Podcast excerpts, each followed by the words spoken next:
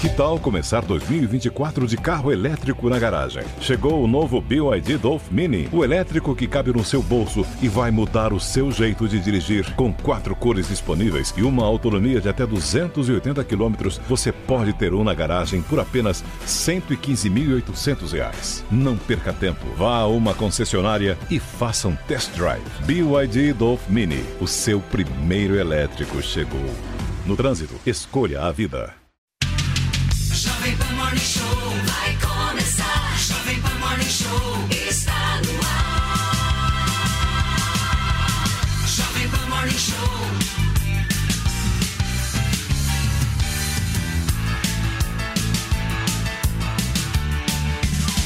Jovem Morning Show.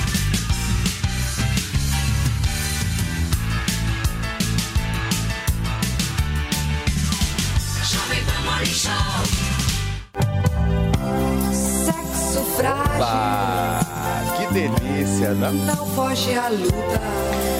Fala mulherada, bom dia pra todo mundo que tá nos acompanhando aqui na programação da Jovem Pan News. Tudo bem, gente? Tudo certo? Morning Show chegando no Dia Internacional das Mulheres. A gente traz informação pra vocês porque nas próximas horas o presidente Lula assina um projeto de lei para igualar os salários de homens e mulheres. A informação foi confirmada, inclusive, pelo ministro do Trabalho. E nesse tão importante dia, nada mais justo do que a gente trazer para o nosso sofá mulheres para discussão de temas polêmicos, como por exemplo a desigualdade de gênero e também o tema do feminismo, meu querido Felipe Campos. Mas no meio dessa mistura toda, teremos um belíssimo entreter. Pois é, olha, sejam bem-vindos. Feliz Dia das Mulheres para você, mulher que acompanha aí firme a nossa audiência. Muito obrigado, sejam bem-vindas sempre. E olha, por isso não provoque, porque a cor de rosa é choque. É isso aí, pode chegar e chega com tudo, porque aqui vocês também mandam e mandam muito, viu? Felicidades pro dia de vocês. Pessoal, é o seguinte, a nossa hashtag de hoje é Morning Show. Use e abuse sem moderação, aproveite, use, espalhe e faça tudo acontecer. Ah, e também tem o seguinte, hoje muito entretenimento e daqui a pouquinho eu conto pra vocês tudo que tá rolando nesse mundinho pantanoso dos famosos. Muito bem, Fê. Gente, vamos começar indo para Brasília, direto para Brasília para gerar nossa reportagem, porque a Luciana Verdolim traz os detalhes sobre o projeto de lei para igualar os salários, que será in- assinado inclusive nas próximas horas pelo presidente Lula, né, Lu? Bom dia. Bom dia, Paulo. Bom dia a todos. Tem solenidade daqui a pouco no Palácio do Planalto às 11 horas da manhã. Inclusive, já tem muita gente já chegando aqui para essa solenidade. Esse projeto de lei vai ser assinado, já existe na Constituição, no entanto, a necessidade, apontando que homens e mulheres, como são iguais quando eles exercem as mesmas funções, devem receber o mesmo salário. Mas na prática não é isso que acontece. Hoje, em média, a diferença salarial chega a 20%. Mas, segundo o Senado Federal, em algumas situações pode ser até de 80% essa diferença. E na avaliação do Palácio do Planalto, por que, que isso ocorre até hoje? Porque não há uma penalidade para o empregador que insiste nessa diferenciação.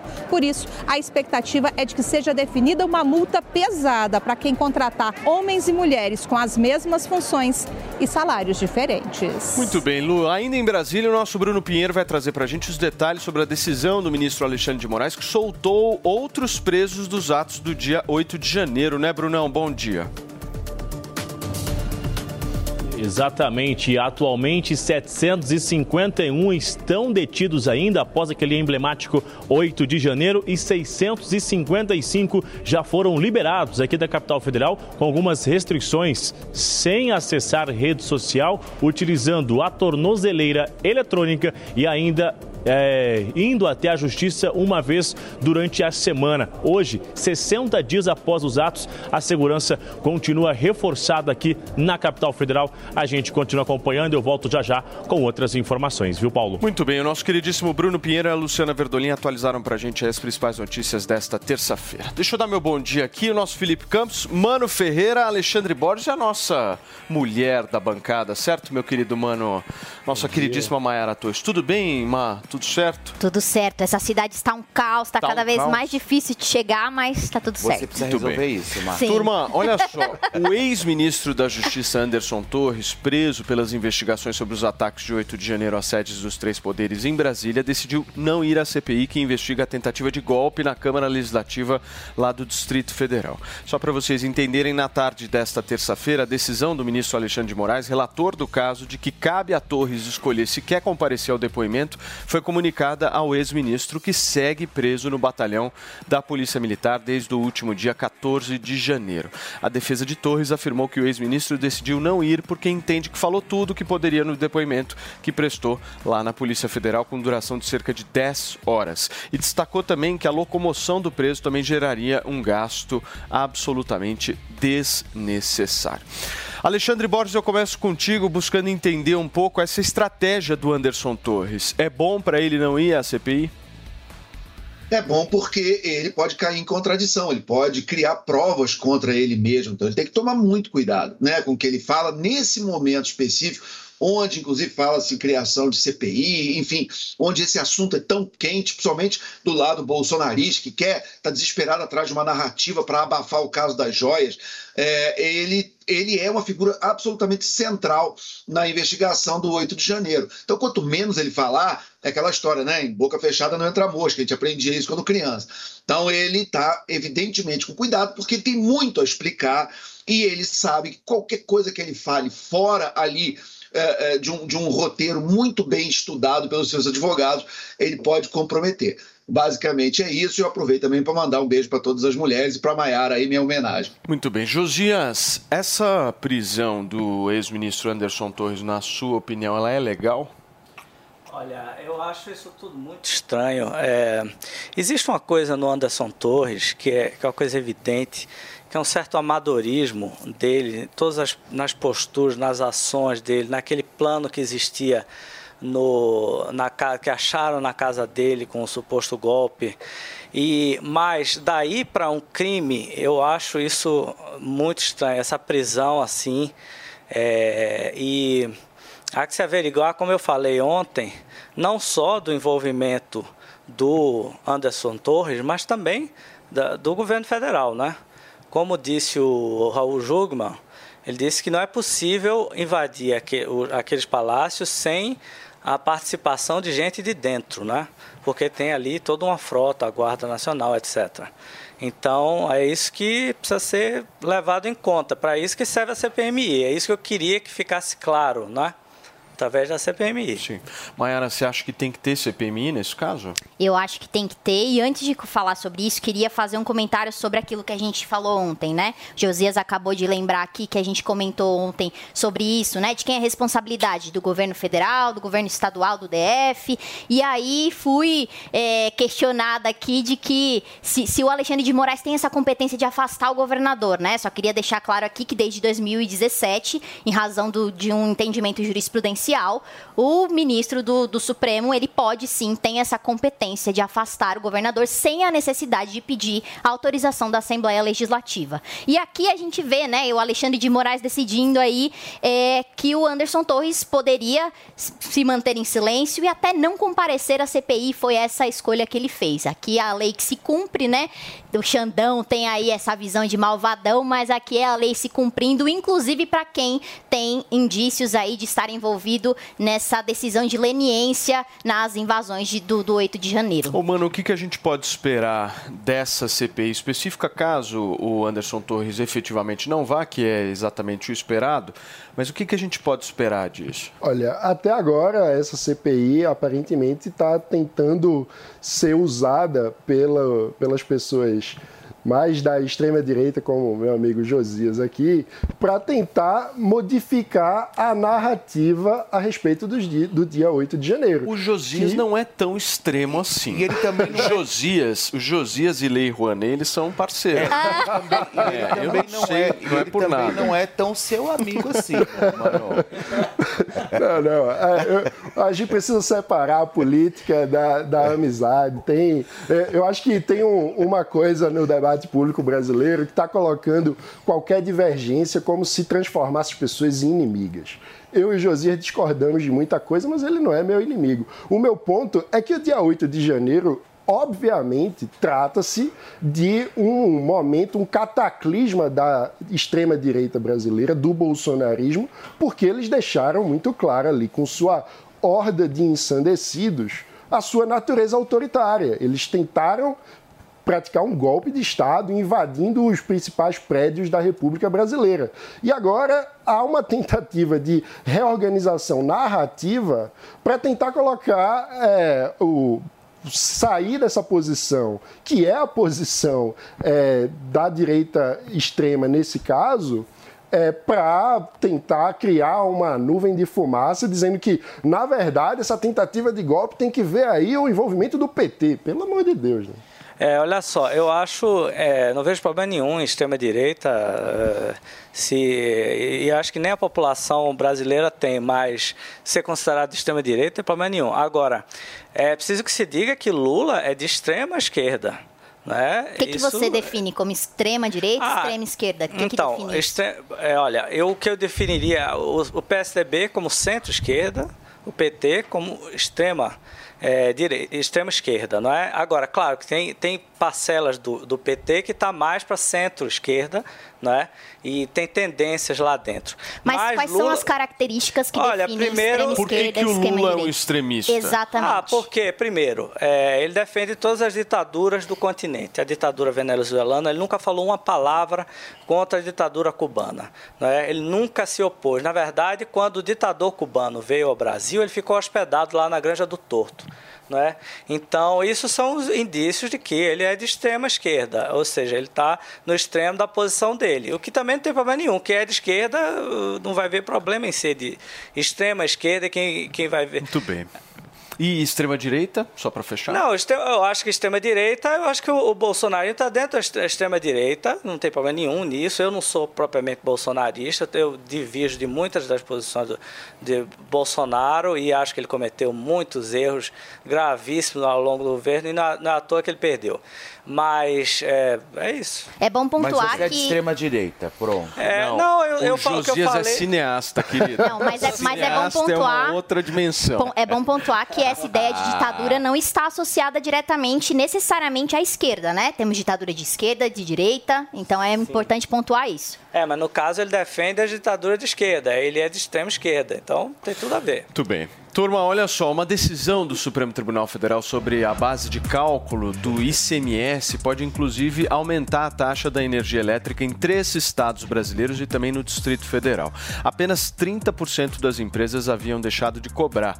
O ministro do Supremo Tribunal Federal, Luiz Fux, falou inclusive sobre isso e concedeu uma liminar para manter as tarifas de uso dos sistemas de distribuição e de transmissão no cálculo do imposto estadual depois dos estados questionarem o governo federal após uma perda bilionária na arrecadação. É uma decisão acertada, mano, do Supremo Tribunal Federal essa? Desculpa. É... Eu me desconcentrei, desculpa. Não, nós estamos, nós estamos falando justamente sobre as tarifas do, supre- do, do ICMS serem Ah, sim, inseridas, questão né? Agora na energia por uma decisão do Supremo. Desculpa. Imagina. Dia da mulher, eu fiquei pensando que não tinha dado. Você está pensando na mulheres. sua mulher, certo? claro. Eu não Mas- tenho dúvida disso. A situação do ICMS é uma grande bagunça. Né? O ICMS é um imposto que é um dos responsáveis pela complexidade da carga tributária brasileira. E vale dizer que, em tese, na proposta de reforma, da Previ- da- de reforma tributária que o governo pretende apresentar, esse é um imposto, um dos centrais que vai ser mexido. Então, é, enfim, é uma questão super complexa que fica mudando o tempo todo. Há uma insegurança jurídica muito forte em torno do ICMS, porque ele varia de acordo com cada estado, a diferentes alíquotas. Mas, é, enfim, eu acho que um, um ponto importante é já passou da hora da gente fazer uma reforma tributária e acabar com essa loucura. Porque o ponto é que hoje o Supremo decidiu dessa forma, talvez semana que vem decida de outra, e vira uma insegurança jurídica que aumenta a complexidade do nosso sistema tributário e dificulta o ambiente de negócio. Muito bem, Alexandre Borges. Eu estou com o Mano nessa. O, o- o Brasil tem o sistema tributário mais caótico do mundo, isso não sou eu que estou dizendo, são todos os levantamentos. A gente é o país que tem o pior retorno, porque você podia ter uma carga tributária alta e um grande retorno. Eu nem acredito nisso, mas é claro que em outros países de carga tributária mais alta, você tem um retorno melhor. É, não é o, o sistema ideal, na minha visão. Para mim, é menos Estado, menos impostos, mas eu entendo que há, mesmo dentro desse universo de países com carga tributária alta, alguns que dão um retorno melhor. Não é o caso do Brasil. O Brasil cobra muito, entrega pouco. O Brasil cobra imposto de Noruega, de Finlândia, de, de Dinamarca e entrega serviços de Haiti. Então tá tudo errado. Quanto mais você simplificar o sistema, melhor para todo mundo. Você vai ter mais arrecadação, você vai ter um, um Estado funcionando melhor e você vai ter o maior beneficiário de todos, que é o, a pequena e a média empresa, porque ela vai ter menos eh, gastos com contadores, com advogado, coisa que ela não consegue pagar. E em qualquer lugar do mundo, a pequena e a média empresa é onde você tem maior geração de empregos. Então também é melhor para o trabalhador. O trabalhador vai ter mais acesso ao emprego. Então, a, a- a reforma tributária, ela só ajuda a uma meia dúzia de uma casta de burocratas que sugam o Brasil da pior forma possível e isso precisa acabar. Muito bem. Gente, olha só, vamos para treta por aqui, porque a Polícia Federal informou que o segundo pacote de joias do ex-presidente Jair Bolsonaro, que ele recebeu como presente, foi listado como acervo privado dele. Os policiais federais já tiveram acesso ao documento que aponta que está listado como bem pessoal de Bolsonaro o conjunto composto de um relógio, caneta, abotoaduras, anel e um rosário, todos da marca suíça e diamantes Chopard. Os itens foram trazidos ao país por uma comitiva do Ministério das Minas e Energia. Além de incluir o documento no inquérito, a Polícia Federal vai ouvir os funcionários que trouxeram as joias e as listaram como bem particular. Também será apurado se Bolsonaro levou os itens para fora do país ou não. Meu querido Josias Teófilo, eu entendo, mas é óbvio. Eu tinha que começar com você essa. Eu entendo plenamente, plenamente, o argumento de que muita gente fala assim: ah, mas estão enchendo a paciência do Bolsonaro, só pensam em Bolsonaro e tal. Mas você concorda comigo que, independente do que a defesa vai é, falar nesse caso, é um caso muito mal cheiroso? O negócio não Ah, eu não digo que é muito mal cheiroso, não, porque olha, não a tá coisa mais muito com- estranho. Veja, a coisa mais comum que existe são Hum. os governantes receberem presentes. Lula, rece- ele admitiu, inclusive, porque saiu na foto dele com os quatro dedos, né? Saiu a foto com o relógio lá, que, que vale 100 mil reais, as pessoas Hum. descobriram e ele admitiu que recebeu como presente, né? E é, virou ser pessoal dele, E levou para casa. de ouro cravejada em, brilho, em diamante? Pois é, essa daí não sei, mas É, também tem. né? tem Ele também. levou, não, ele levou coisa também do acervo da presidência, depois teve que devolver. Então, Mas agora o Bolsonaro não iria fazer diferente é, ele devia ter feito diferente. Agora, isso daí foi como o Paulo Pausonov escreveu ontem na Gazeta. Né? Ele disse: esse é um. Esse é um escândalo muito pequeno. Isso não, é, não chega a ser um escândalo, isso é um problema alfandegário. Entendeu? É, sinceramente, olha, nós estamos no país do. Olha, a gente não. Aí não, acha hein, que não Josias? tem problema? Aí não dá, né? Apesar da marca ser suíça, a gente ainda não está na Suíça. Isso não é importante no Brasil. Nós estamos na Não. terra do mensalão e do petrolão. Eu só estou dizendo que, assim, isso não é. Isso está tá tomando uma, uma proporção na imprensa que é maior do que é. São 16 Não, milhões. é verdade. milhões, Josias. Mas, É verdade, mas, tem. sim, mas ele não milhões roubou, bala. mas ele não tentou vender. Ele não chegou. Ainda, né?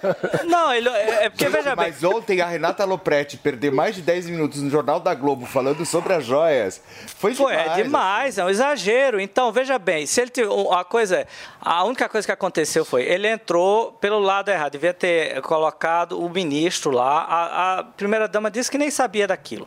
Aí depois entra através daquele cara pelo só torna tudo mais estranho, né? O presente Não, era pra ela, mas ela não, nem mas- sabia da existência. E aí, um dia depois, a gente descobre que o Bolsonaro recebeu pessoalmente a segunda caixa Ah, mas de joias. presente Mas é, todo você presidente recebe entendeu? presente. Você Agora eu era. fico pensando nesses árabes, o que é que eles têm na cabeça para sair dando presente, para arranjar confusão nos outros Você países? não acha que essa história ela é estranha, independente do, É, que é- da- é da estranha, é, mas quem tá é que dá? Quem é que dá um presente para alguém de 16 milhões de reais? Quem é? Governantes será? dão uns para os outros. Ah, entendi. Ah, mas Claro. esses caras da Arábia lá, É. não sei da onde A grande, a, a São grande todos muito questão. bonzinhos. Eles são É. bonzinhos e eles, Claro. são, e eles gostam de presentear as pessoas. Claro. né? Qual é a grande Não, questão? a grande questão, senhor Josias, é que isso não é uma coisa pouca, né? Isso daí configura crime de descaminho e há evidências fortes de que isso aconteceu. Você importar bens, não declarar e não recolher tributo, isso é crime. E o Bolsonaro, com, com essa nova notícia aí, né, com o documento que comprova que ele recebeu e incorporou ao seu patrimônio pessoal, ao seu acervo privado, isso demonstra uma ligação direta dele com essa tentativa ilegal de trazer as joias para o Brasil. Então há uma evidência séria e grave do cometimento de um crime. Não é pouca coisa. É, mas como disse o nosso colega da Gazeta, não é um escândalo, é um problema alfandegário. Eu, eu confesso que eu achei que o dia 8 de janeiro entraria para a história como o capítulo final, o fim do bolsonarismo. Agora eu acho que esse episódio é muito mais emblemático do que é o bolsonarismo, porque é o Bolsonaro se matando politicamente por ter roubado um relógio. Não, é um ladrão roubou. de relógio na presidência da República. É, é, é disso que se trata. A gente está falando, meu Deus do céu, de um, um ex-presidente da República. Não, que- peraí, o relógio foi Lula. Você está confundindo. Não, não, ele tem ganhou o relógio. também. Não, é que o do Bolsonaro é pacote completo, querido. Ah, Ele tem relógio, caixa. abotoadura. É, é. Tá, tá cheio o negócio É. ali. É, meu Deus do céu, a presidência da República, a política brasileira reduzida à disputa de ladrão de relógio. Quem rouba o relógio mais caro. É, mas amor olha, eu de vou te Deus. dizer, se você entender como funciona, principalmente como funcionou o Bolsonaro, você vai ver que não se trata de o bolsonarismo acabar, não é ficar é, levantando essas coisas, não, porque Bolsonaro ele ascendeu politicamente sendo atacado pela imprensa. Entendeu? Então ele Mas ficou é um ataque famoso. da imprensa, as joias foi a Não, imprensa não. que implantou. Não, mas eu tô dizendo, ele falou. Não, naquela época que Bolsonaro fez, não eram coisas bonitas. Ele ofendeu pessoas, ele falou coisas absurdas, né? O Felipe sabe, né? Você estava lá nos debates na Luciana Gimenez. Então ele falou coisas absurdas, de fato. E essas coisas a- absurdas que ele fez e falou fizeram ele ascender politicamente. Então, eu também achava que o bolsonarismo tinha morrido no dia 8 de janeiro, porque de fato foi uma coisa absurda aquilo que aconteceu. Mas, é, de repente, ressurge aí, por causa, inclusive, dessas coisas. Você veja, a Lava Jato. Não, É. por causa da insistência em coisas menores que tomam uma proporção tão grande que fica o nome dele em evidência e fica. Escuta, o Alexandre Borges está nervoso com essas falas que você está fazendo aqui agora. diga, Eu quero entender Alexandre. por quê. Não, eu tô nervoso, não, eu tô feliz. Imagina eu, na minha vida, ter que desculpar contrabandista de joia. Então, eu tô é feliz, é o contrário. Não, mas eu, eu não tenho que desculpar. Peraí, peraí, Eu, só tô- eu só quero que se coloque na, na devida proporção. Peraí, peraí, peraí, peraí, peraí. Olha só, vamos- deixa eu, eu ouvir vocês, deixa eu falar, por favor. Olha só, é- essa história é óbvio, é, é, asterisco, tem que ser investigado, fecha asterisco, blá, blá, blá. Beleza. Dito isso, gente, todo mundo aqui tem um mínimo de bom senso para saber o que aconteceu. A gente está vendo. Então, só para, inclusive, fazer duas correções. A primeira, 16 milhões são só os presentes para Michele. Nessa conta não está a caixa para o Bolsonaro. E segundo, ele não ganhou um terço, ele ganhou um terço islâmico, tá? É, é, é, até porque é, é, se ele se diz católico, mas para mim é o pior católico do mundo. Ele não foi a, a, a, a- quando o Papa Francisco canonizou a primeira santa brasileira, a irmã Dulce, ele não foi, para não descontentar o- o- os amigos dele, o Silas Malafaia, o, o Edir Macedo. Ele, ele deu uma banana para talvez o grande momento católico do Brasil em anos, em décadas, sei lá, que foi a canonização da irmã Dulce. Ele simplesmente não foi, porque, obviamente, a religião está abaixo do interesse político. Então, assim, é, é, então, assim o- o- só para esclarecer, aquele, aquele, é, o formato é de um terço, mas não é o terço católico, não é o rosário, é um terço islâmico, é, que os islâmicos usam pra- nas mãos quando eles estão nas, nas mesquitas. De qualquer jeito, é o seguinte, todo mundo sabe o que aconteceu. Né? É, é, todas as evidências estão mostrando que ele tentou, ele e a família tentaram se apropriar, tentando passar joias milionárias no- no- na mochila de um assessor que só foi pego por acaso, porque a Receita, ele foi na fila do não declarar, é, foi pego com a luzinha vermelha e sabe-se lá quanta coisa passou. Eu só quero lembrar o seguinte: nós estamos começando março, então mal começou a aparecer. Então o Brasil precisa descobrir, o Brasil precisa entender quem foi esse pessoal que governou o Brasil nos últimos quatro anos e essas coisas só estão começando a surgir.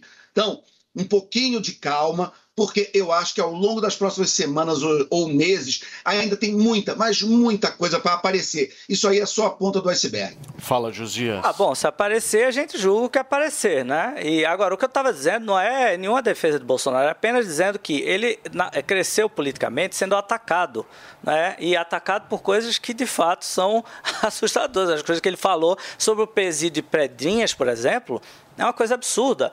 Eh, Estavam decapitando as pessoas lá. E ele disse: Ah, é? É só para você não ir lá, é só não matar, não roubar. E foi assim que ele ficou. Então, a morte política de Bolsonaro não depende de, eh, de escândalos.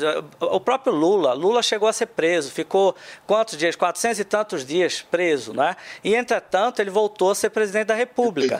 Né? Se Mas você... tem uma diferença aí, né? Uma é, tem uma diferença muito grande, que é o PT é muito organizado politicamente e tem muita experiência política. Não, e não só, anos de mandato, né? É, exatamente, é. Olha, a diferença, a, principal diferença entre Lula e Bolsonaro é a seguinte: Lula, ele perdeu quatro eleições antes de ser eleito. Então ele tinha relações fortes, ele tinha toda uma ideia, ideia de políticas públicas para a cultura, para as diversas áreas. Bolsonaro ele, primeiro, ele foi eleito durante muitos mandatos como deputado e depois ascendeu à, presidência da República de modo meteórico. Então, ele não tinha uma estrutura partidária, ele não tinha pessoas de confiança, as pessoas de confiança dele mudam, o traem, etc. Nem partido. Então, essa é a exatamente. Então, essa é a diferença muito grande entre Lula e Bolsonaro. Mas existe em comum entre eles o fato de que quanto mais você fala, mais você dá é, atenção política. E existe a teoria mimética. Olha, a teoria mimética é uma das chaves, está lá no meu filme, Nem Tudo Se Desfaz.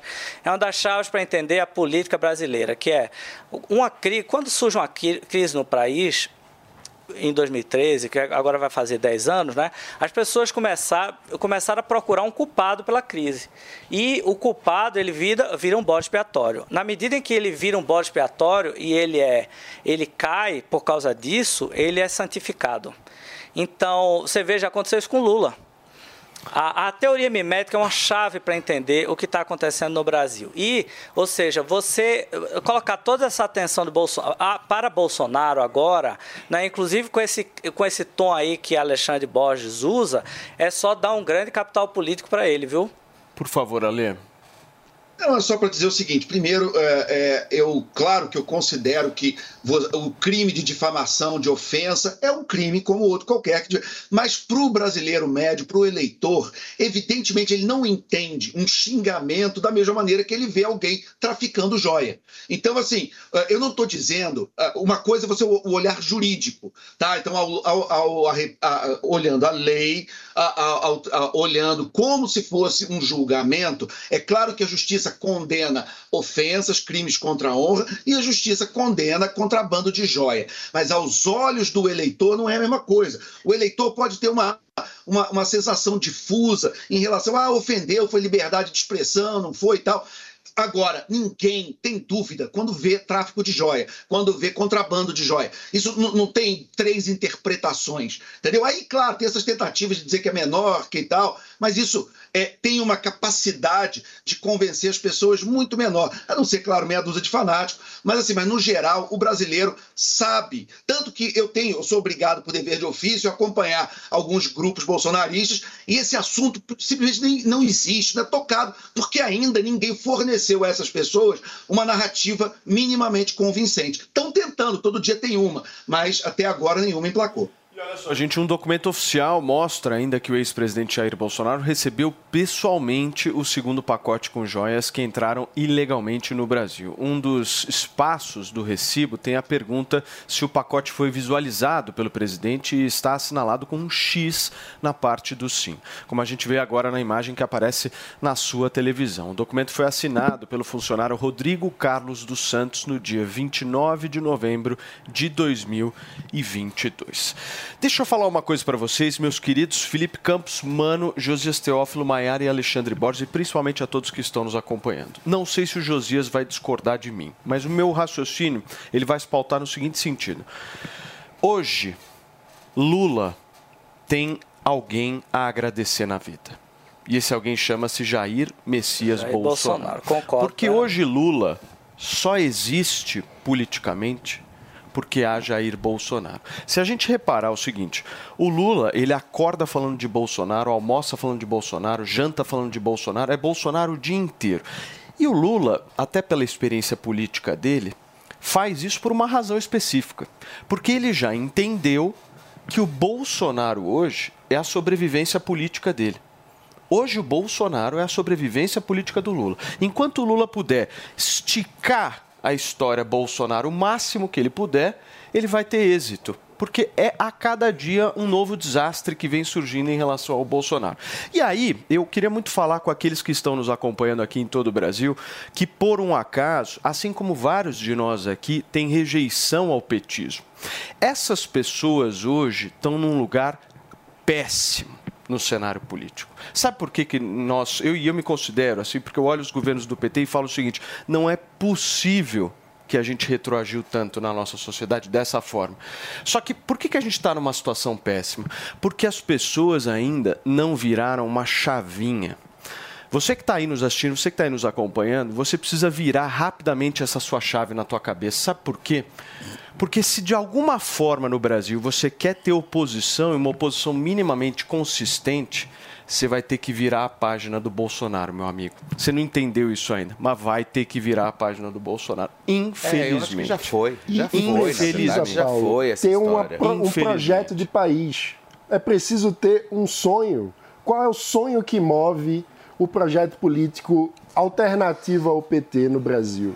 Porque ficar, por exemplo, falando, requentando a questão do 8 de janeiro, criando CPI para falar de algo que é indefensável, uma tentativa de golpe de Factoides. Estado. Exato. Esse tipo de situação não, não gera nada produtivo, não engaja as pessoas, não leva ninguém a se mover e acreditar num projeto de um país que a gente quer viver. Qual é o Brasil que nós queremos viver? É, É, isso que precisa isso. engajar as pessoas. Turma, deixa eu trazer uma, uma notícia importante. A Rita Lee, que já havia lançado inclusive um livro autobiográfico em 2016, ela pegou os fãs de surpresa ao divulgar em suas redes sociais que uma nova obra está por vir, né, Fê? Quem vai trazer essa informação é o nosso Felipe Campos. Pois é, olha só, ressurgida como uma fênix depois de passar por todos os problemas ali na luta contra o câncer e recentemente vocês sabem que ela foi hospitalizada lá no Hospital Albert Einstein e olha, não foi fácil que a Rita Lee passou realmente, olha, foi um, um- um parâmetro muito limite, muito limite ali, é, é, justamente para quase perder a vida. A cantora recebeu alta recentemente para monitorar o tratamento de um tumor no pulmão, né? Como ela vem enfrentando desde 2021. Em publicação nas suas redes sociais, Rita Lee disse, abre aspas, quando decidi descrever Rita Lee uma, bi- uma biografia, o livro marcava de certo modo uma despedida da persona Rita Lee, aquela dos palcos, né, que vocês conheceram, uma vez que tinha me aposentado dos shows. Achei que nada mais tão digno que é, é, de nota pudesse acontecer em minha vidinha besta. Mas é aquela velha história. Enquanto a gente faz planos e acha que sabe de alguma coisa, Deus dá uma risadinha sarcástica, fecha aspas, Rita Lee sendo Rita Lee, essa aí já é a capa, a outra, né, já é a capa do, do- da próxima autobiografia da Rita Lee. Muito bem, gente. Ontem a gente tentou conversar aqui com a nossa queridíssima Isabel Álvares, ganhadora, inclusive, é. do maior reality show gastronômico do Brasil. E hoje ela está de volta aqui para contar um pouquinho da sua trajetória nesse programa. Agora sim, Isa, tudo bem, meu amor? Agora vai, hein, Paulo? Bom dia, pessoal do Morning. Tudo bom? Tudo certo, querida? Conta um pouquinho pra mim, como é que você ganhou esse prêmio? Pois é, né? Estudando muito sobre gastronomia, justamente, entendendo os fundamentos da cozinha. E por isso que eu resolvi criar esse curso, para ensinar todo mundo as bases da cozinha clássica e também da cozinha moderna. Todo mundo vai sair do curso sabendo cozinhar direitinho. Muito bem. E deixa eu te contar uma coisa. Foi uma grande virada na tua carreira, né? Você até mudou de carreira depois desse programa. Exatamente, né? O Masterchef, ele é um programa de amadores, então você tem que entrar no programa sem nunca ter trabalhado com gastronomia. E eu dei muita sorte, porque foi bem no início do boom da gastronomia, que hoje, né, é uma das carreiras que mais cresce no Brasil e no mundo. Você pode seguir vários tipos de linha, inclusive uma que eu adoro, que é uma das minhas principais fontes de renda, que é é influencer gastronômica, trabalha nas redes sociais apresentando receitas para as pessoas. E claro, né, hoje é Dia Internacional da Mulher, então é sempre bom lembrar quantas pessoas não conseguem mudar de vida quando perdem seus empregos, mulheres que vão para a boca do, do, do fogão e fazem seu bolo para vender, fazem seu brigadeiro, enfim.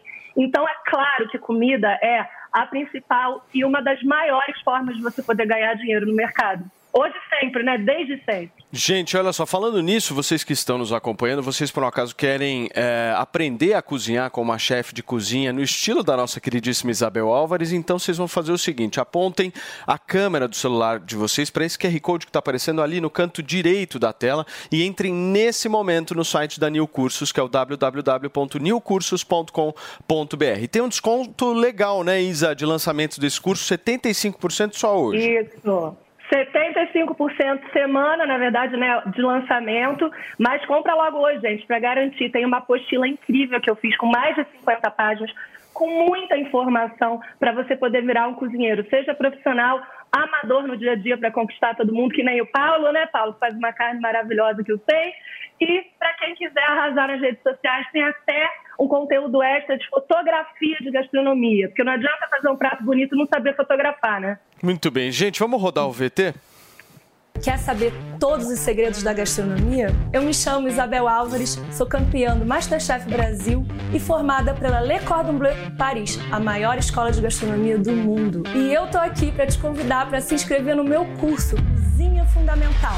Eu vou ensinar para você todos os fundamentos da cozinha clássica e moderna. Tem confeitaria, tem molhos franceses e italianos, tem cozinha clássica brasileira.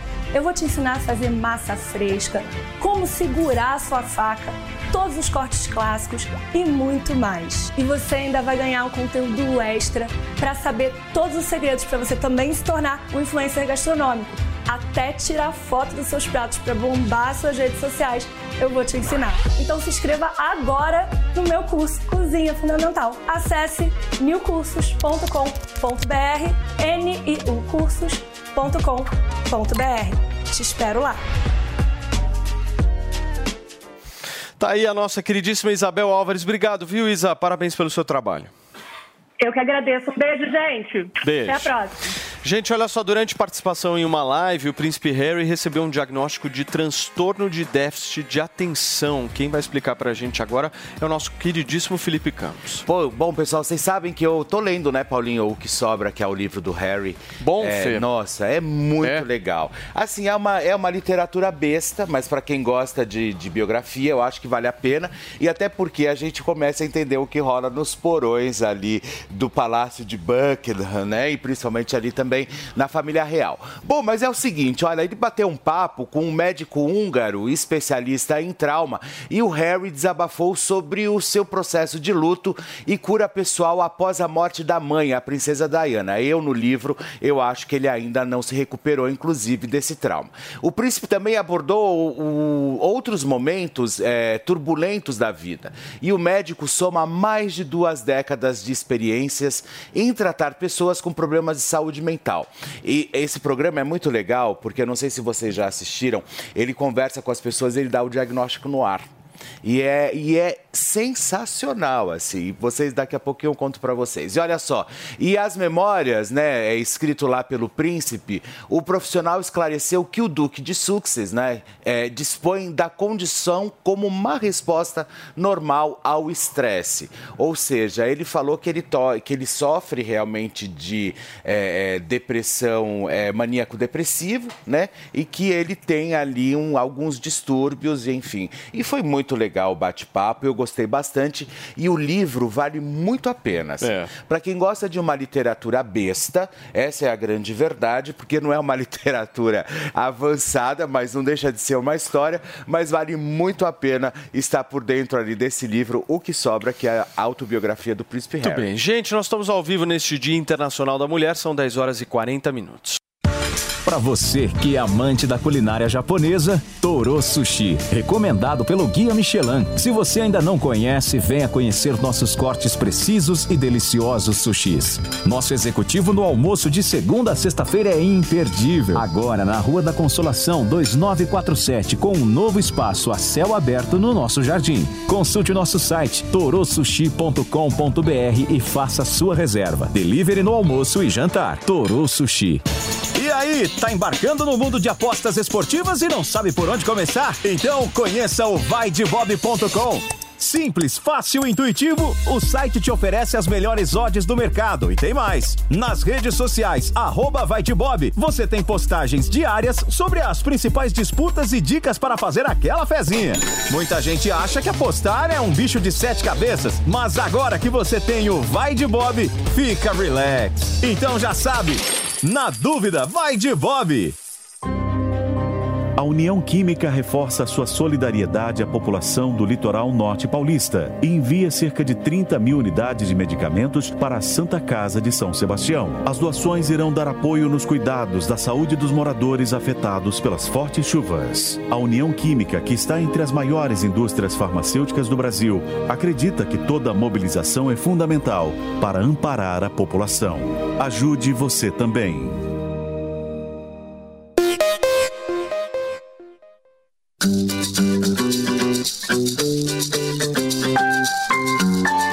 Mulheres Positivas. Atuando em diversas frentes que vão desde a educação até a alimentação saudável e moradia. A empreendedora social Amanda Oliveira, fundadora da Valkyria World, explica o papel social da mulher. Uma mulher com acesso à educação de qualidade, ela se emancipa socialmente e ela emancipa os quatro filhos. Porque uma mulher com força, ela protege essas crianças. Então, não é só o empoderamento feminino. Porque as pessoas falam, ah, empoderamento é uma conta social. 100%. Quiser- Se quisermos acabar com, com a pobreza, nós temos que investir nas mulheres. Então a gente trabalha para que o tema da desigualdade social e de, de, de gênero sejam muito em breve vistos somente nos livros de história. Isso precisa desaparecer. A gente trabalha para que um dia a gente não precise existir. O meu sonho é falar. Valquírias não existe mais. Por quê? Porque acabou. Veja a entrevista completa de Amanda Oliveira, fundadora do projeto Valkyria World, no canal da Jovem Pan News no YouTube e no Panflix. Mulheres Positivas. Todas as unidades das pizzarias Sala VIP estão atendendo como pontos de coleta de doações para que as famílias desabrigadas na tragédia no litoral norte consigam reconstruir suas vidas. Estamos em Moema, Ipiranga, Clabim, Aclimação, Tatuapé, São Caetano, São Bernardo e Guarujá. Veja a unidade mais próxima de você e contribua com o que puder. Divulgue, nós nos encarregamos do restante. Mais informações no Instagram, arroba underline. Quer ficar bem informado de um jeito rápido e prático? Entre no Telegram da Jovem Pan News. Digite arroba News na busca do Telegram e clique em entrar. Receba as principais notícias diretamente do canal oficial de notícias da Jovem Pan News no Telegram. cada momento, não é? Ele não consegue subir uma escada, ele tá, tá muito velhinho e tá, tá dando sinais de senilidade, não é? Porque ele não consegue fazer um discurso. Muitas vezes ele se perde no discurso, muitas vezes não dá para entender o que ele fala, não é? E ele, é... então isso tudo é uma situação muito preocupante, não é? Porque os Estados Unidos tem sido ponto de equilíbrio aí desse, né? do mundo atual. E quando com um presidente fraco assim, né, e ao mesmo tempo é um presidente fraco que tem tendências é, intervencionistas, porque o Partido Democrata, né, essa é a grande diferença do partido do, de Trump, né, foi um dos motivos pelos quais Trump foi eleito. Trump não, não queria intervir em país nenhum, né, e entretanto ele tinha uma postura bastante firme, né. E aí ah, chega o Biden que tem uma cujo Partido Democrático democrata tem essa tendência de querer intervir nos outros países, sair espalhando a democracia americana, então é uma situação muito grave, muito preocupante. Muito bem. Alexandre Borges, vamos fechar esse assunto, por favor. Bom, é tanto, né? Levantaram 20 bolas sobre esse assunto, mas realmente você tem um redesenho do mundo atual. Você, a, a, Rússia, claro, o Putin é um saudoso da União Soviética, mas ele não estaria fazendo nada do que ele está fazendo se não fosse o apoio da China. O ponto é, é, que a gente tem que olhar é a China. E a China está doida por uma desculpa para invadir Taiwan. Esse talvez seja o grande, o grande problema. Quando terminou a Segunda Guerra Mundial em 45, vocês vão lembrar, é, é, você teve esse redesenho do mundo, mas em 49 teve a Revolução Comunista na China e o partido, e, e o partido que mandava na China até 49, o pessoal do Chiang Kai-shek se mandaram para Taiwan, fizeram uma, uma, uma, um território independente lá, e a China está desde 1949 dizendo, não, nós vamos invadir, nós vamos pegar Taiwan, Taiwan é nossa e tal. E agora parece que a China se acha já num ponto de começar a acostumar o mundo com a ideia de que isso vai acontecer. E uma tomada à força de Taiwan pode ser uma chamada muito forte ao Ocidente, mas até uh, o Ocidente dizer que vai abrir uma guerra contra a, a chamada Eurásia, né, que é China, Rússia e ali alguns os países em volta, é o que a gente vai ver e talvez o que defina o século XXI. Ninguém tem bola de cristal para ter certeza do que vai acontecer, mas o, o Ocidente não tem dado os sinais de força que a gente gostaria de ver para manter a Rússia e a China no seu lugar. Então, é aquela história, né? O Donald Rumsfeld, ele falava, a fraqueza atrai a agressividade. E toda vez que o, o Ocidente se mostra fraco, os inimigos do Ocidente se fortalecem. Muito bem, gente, são 10 horas e 46 minutos da manhã desta quarta-feira para vocês que nos ouvem, Dia Internacional das Mulheres, Olha certo, que meu delícia. querido Felipe Campos? É e isso aí, aliás, parabéns, mulher. A mulherada, depois que ouviu a gente aqui na Jovem Pan falando do nosso queridíssimo Max Viril, pegou o telefone e ligou no 0800 015 1313 porque elas tomaram a iniciativa de resolver o problema sexual que elas poderiam estar tendo com seus companheiros. Como certo? sempre as mulheres fazem, né? A mulherada faz. Olha, Você me trouxe um dado importante ontem. Um terço, né? Um terço das ligações hoje no Max Viril, no 0800 015 1313, são feitas por mulheres. Mulheres querendo ajudar o marido. Isso é muito legal. Ó, eu quero dar parabéns para as mulheres, porque eu tenho certeza absoluta que se não fossem as mulheres, a gente já tinha destruído o mundo. Então, parabéns para você, mulher. Parabéns para você que tem a coragem de ajudar o seu marido a resolver o problema da impotência. Muitos homens não têm essa coragem porque isso é um tabu. Os homens foram criados para falar que eles são é, super-heróis, que eles não falham, mas todo homem falha. Tanto que a mulher vai ao ginecologista desde cedo. O homem, ele só Ele vai só vai quando tá urologista, estrupiado, depois né? quando ele tá com algum problema, né? Exatamente. E aí o Max Viril vem para ajudar o homem de uma forma natural. É isso que eu gosto tanto de falar e usar esse espaço aqui do Morning Show, porque quando os produtos químicos para impotência foram criados, não existia nanotecnologia. Então dependia-se muito dos fatores químicos para poder Sim, fazer é, a coisa acontecer. E isso afeta muito a saúde do homem. Às vezes da que tá um batedeira tem. Ah, o Max Viril tá um sucesso. Que o pessoal do Morning tá com. É verdade? É verdade. Muita gente do Morning Show ligando. Constantemente eu tenho que aumentar o número de lotes para que as pessoas possam ter acesso ao Max Viril. E o que, que é importante? Ele foi criado para três homens. Apenas três homens. Então você que está do outro lado, veja se você é um deles. É a pessoa muito ansiosa que acaba tendo ejaculação precoce. A famosa duas sanfonadas acabou o forró, né? Ai, adorei o segundo, isso. Duas seg- sanfonadas e acabou o forró. O segundo é o homem que começou a apresentar sinais de impotência. É bom, né? É, eu- Tem gente rindo do outro lado. Eu né? adoro isso, fala. E o terceiro é aquele homem que perdeu o desejo pela parceira. Isso é uma das piores coisas que tem na relação. É quando você começa a ver a sua parceira como uma amiga sua. né? Você pode sim ver ela como amiga, mas acima de tudo, você tem que ver como mulher. E é isso que o Max Viril traz. Ele traz a confiança, a segurança de você saber que você não vai falhar. Ele devolve o seu desejo sexual e acaba com a ejaculação precoce. Para você ter acesso a isso, é só pelo telefone que é o 0800 015 1313. Eu queria que você ligasse porque o Max Viril faz efeito. E não só porque eu vou fazer a melhor promoção E não é medicação, hoje. né? Não é medicação. Mas assim, você vai, vai ter promoção hoje? Vai, lógico. Hoje, além do promoção, vai ter presente pra Vai. mulher? Vai ter presente Fê, hoje tem mulher. que ser um negócio assim histórico. Ó, eu vou levantar duas vezes hoje, hein? Muito bem. A primeira vez é o Levanta seguinte. a cabeça, Brasil. O desconto que era de 50%, 60% de 60. desconto mantido para as primeiras 400 ligações. Bom. Vou mandar de presente para todo mundo que comprar o Max Viril Control, que é um óleo que ele é dessensibilizante, ele ajuda a retardar o tempo de ejaculação do homem. Então aumenta aí o prazer tanto do homem como da mulher. Então você vai dar 60. 60. E hoje a novidade é o seguinte. As mulheres que ligarem para adquirir o Max Viril para os seus maridos vão ganhar o Max Femi. É um produto exclusivo para libido feminina, que vai ajudar a devolver Olha o desejo sexual. Para você que quer fazer um tratamento junto com o seu marido, é o momento ideal. Tem que ligar agora 0800 015 1313.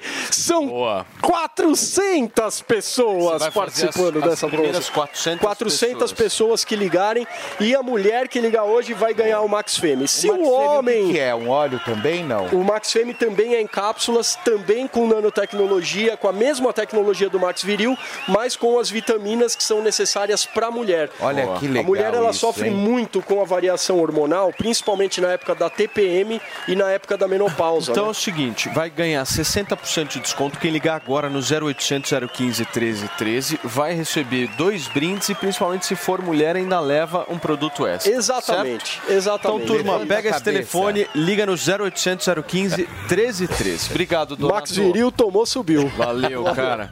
Olha só, gente, vamos girar o assunto por aqui, porque após assumir o namoro com o Thiago Nigro nas redes sociais, Maíra Cardi decidiu fazer uma declaração de amor pro empresário, Fê. É isso mesmo? Historinha, mas tudo bem, né? A influenciadora publicou. Olha, é, eu acho tão engraçado essas histórias, porque o que me chama mais atenção é que a Mayra Cardi fez toda aquela aquele sensacionalismo, sendo a mulher traída, né? 18 vezes, enfim, agora a internet grita em 300 decibéis que Mayra Cardi estava traindo é, Arthur Aguiar. Mas até aí chumbo trocado não dói, né? Vamos ver o que, que acontece. Acontece o seguinte, a influenciadora publicou um longo texto, pessoal, lá no, no é, sobre o relacionamento e revelou que sempre desejou deixar de ser o homem da própria vida e contou também que redesco- redescobriu o papel da mulher em uma relação. Mas olha, se você prestar atenção, a Mayra Card, ela tem uma postura masculina muito forte. Sim. O Arthur Aguiar não quis casar com ela. Ele, ela fez um casamento de surpresa. Quando ele chegou, tava tudo armado. Agora você vai casar comigo, entendeu? Mas você acha que o- Não foi, não foi ele que falou, vamos casar. Não, ela arrumou tudo. Quando o cara chegou, falou assim, agora você vai casar comigo. Você acha que fugir, o você acha que a Maíra Cardi vai deixar o Thiago Negro comer pão?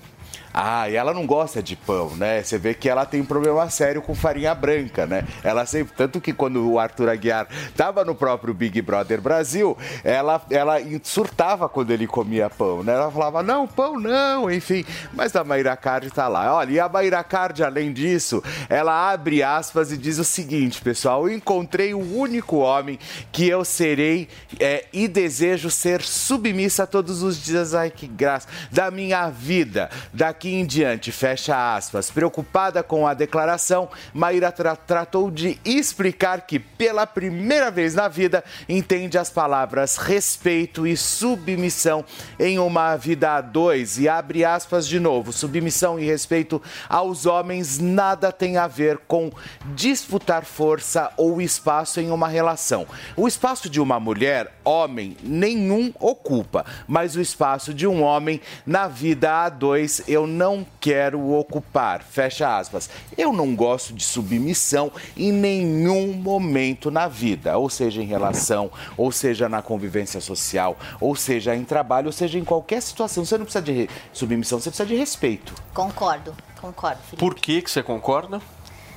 Bom, é uma opinião pessoal, né? Acho que cada, cada pessoa que vive a sua relação, cada pessoa que se compreende aí, mulher, né? é, tem o seu direito ali de se colocar no mundo da forma que, que achar melhor.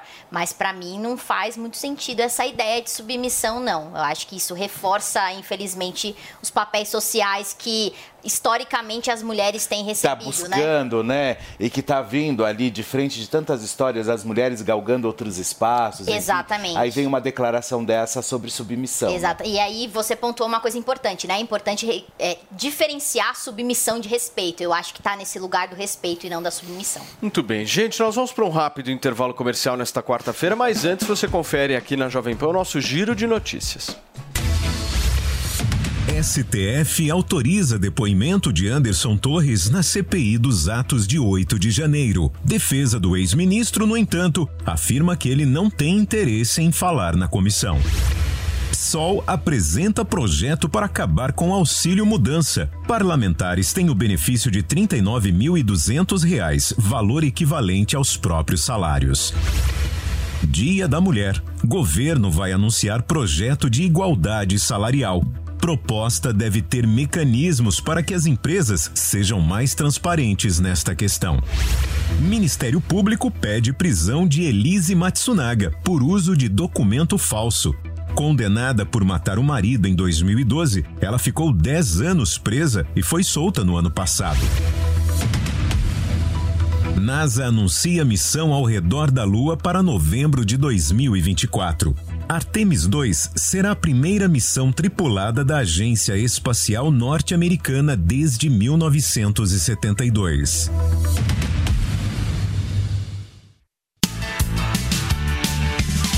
Jovem Pan Morning Show. A partir do meio-dia, é hora do esporte no Bate Pronto.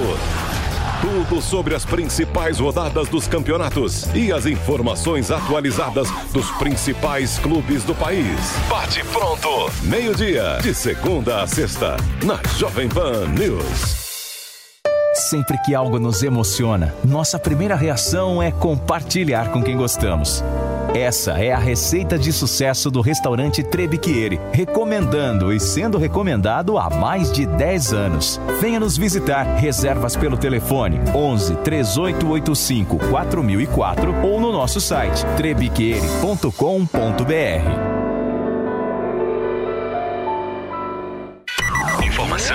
opinião. Jovem Pan News.